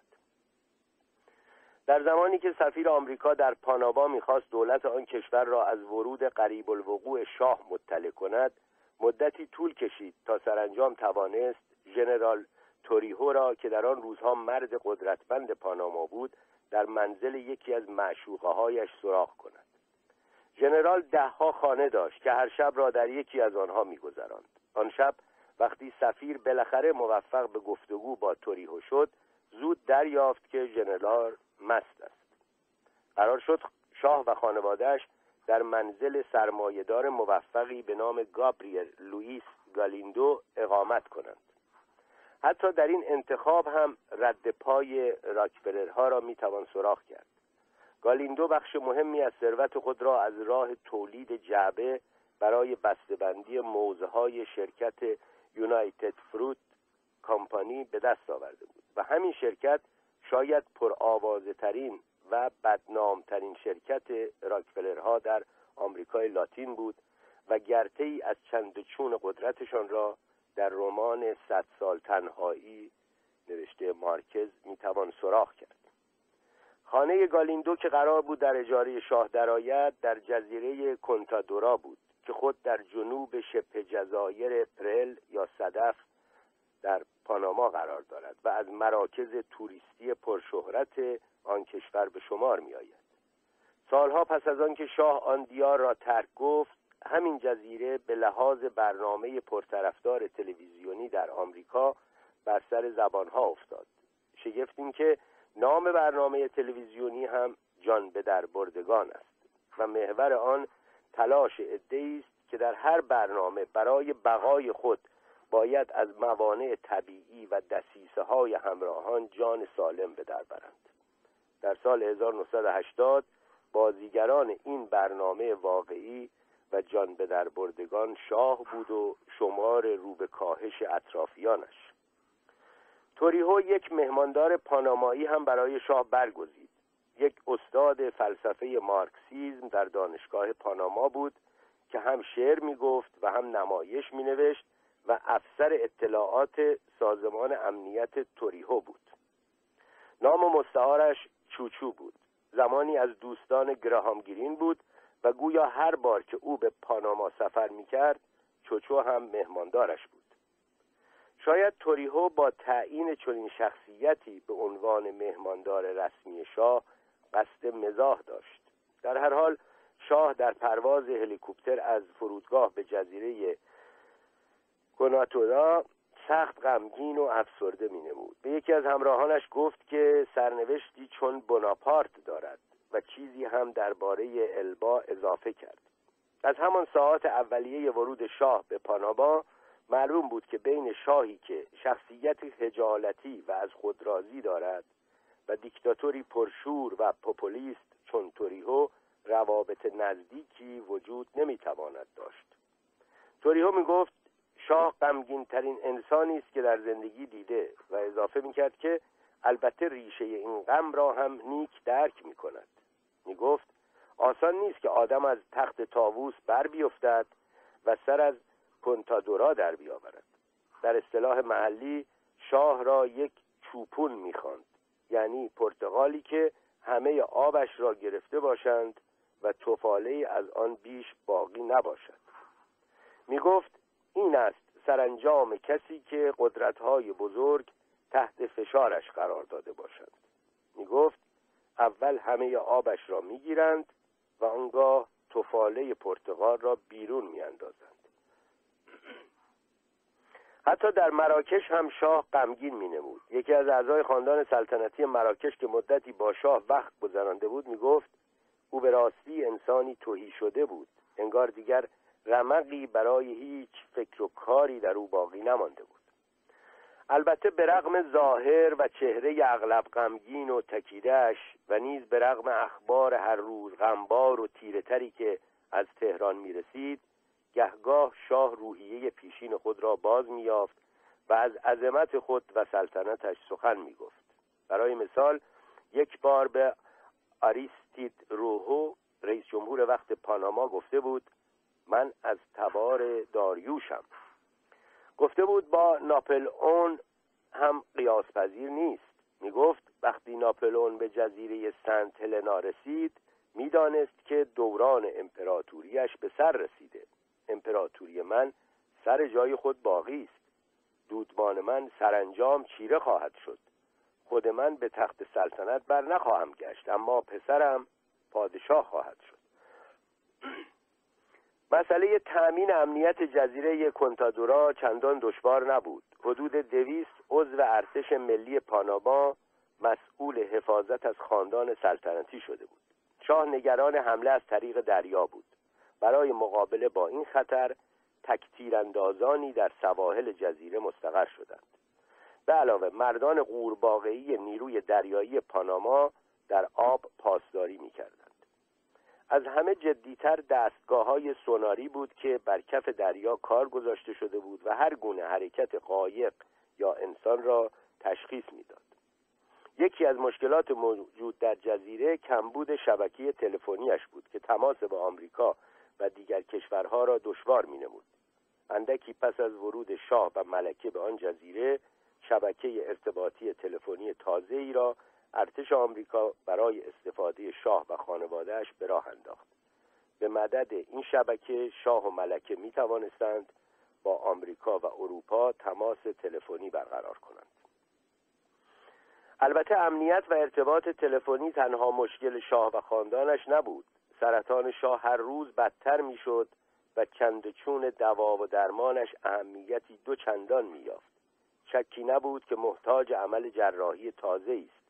میبایست هرچه زودتر کیسه صفرای او را با جراحی از بدنش بیرون می آوردند اتبای پانامایی تأکید داشتند که عمل را باید آنان به عهده بگیرند.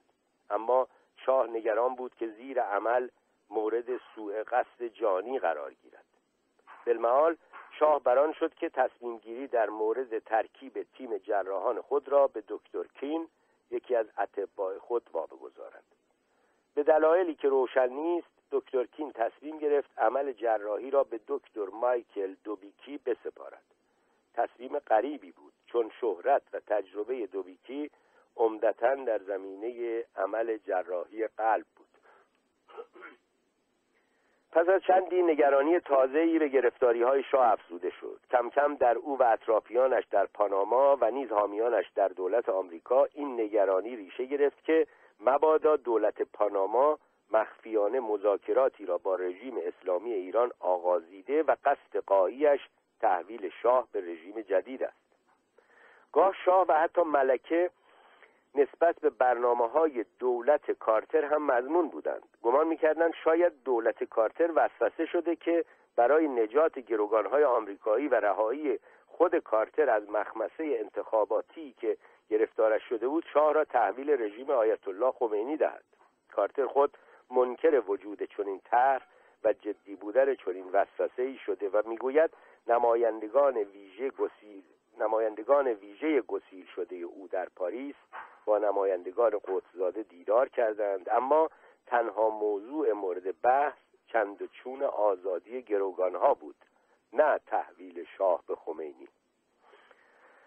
البته حتی قبل از رسیدن شاه به پاناما شایعاتی در مورد شرایط اقامت او در آن کشور در مطبوعات رواج پیدا کرد. برای نمونه در مصاحبه مطبوعاتی رئیس جمهور پاناما خبرنگاری پرسید که آیا شرط و قراری برای سفر شاه تعیین شده؟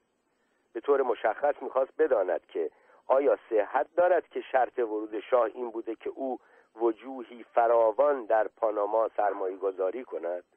خبرنگار دیگری پرسید که آیا شاه حق دارد آزادانه در کشور سفر کند یا اینکه شرایط و قیودی چند و چون حرکات و سفرهای او را محدود و معین خواهد کرد؟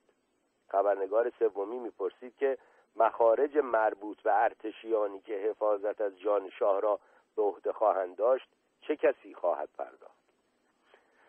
رئیس جمهور پاناما اعلان کرد که اولا هیچ پیش شرطی برای ورود شاه به پاناما معین نشده و در عین حال افزود که مخارج محافظت از شاه را خود او به عهده خواهد داشت. در واقع پاسخ او تنها تا حدی دقیق بود.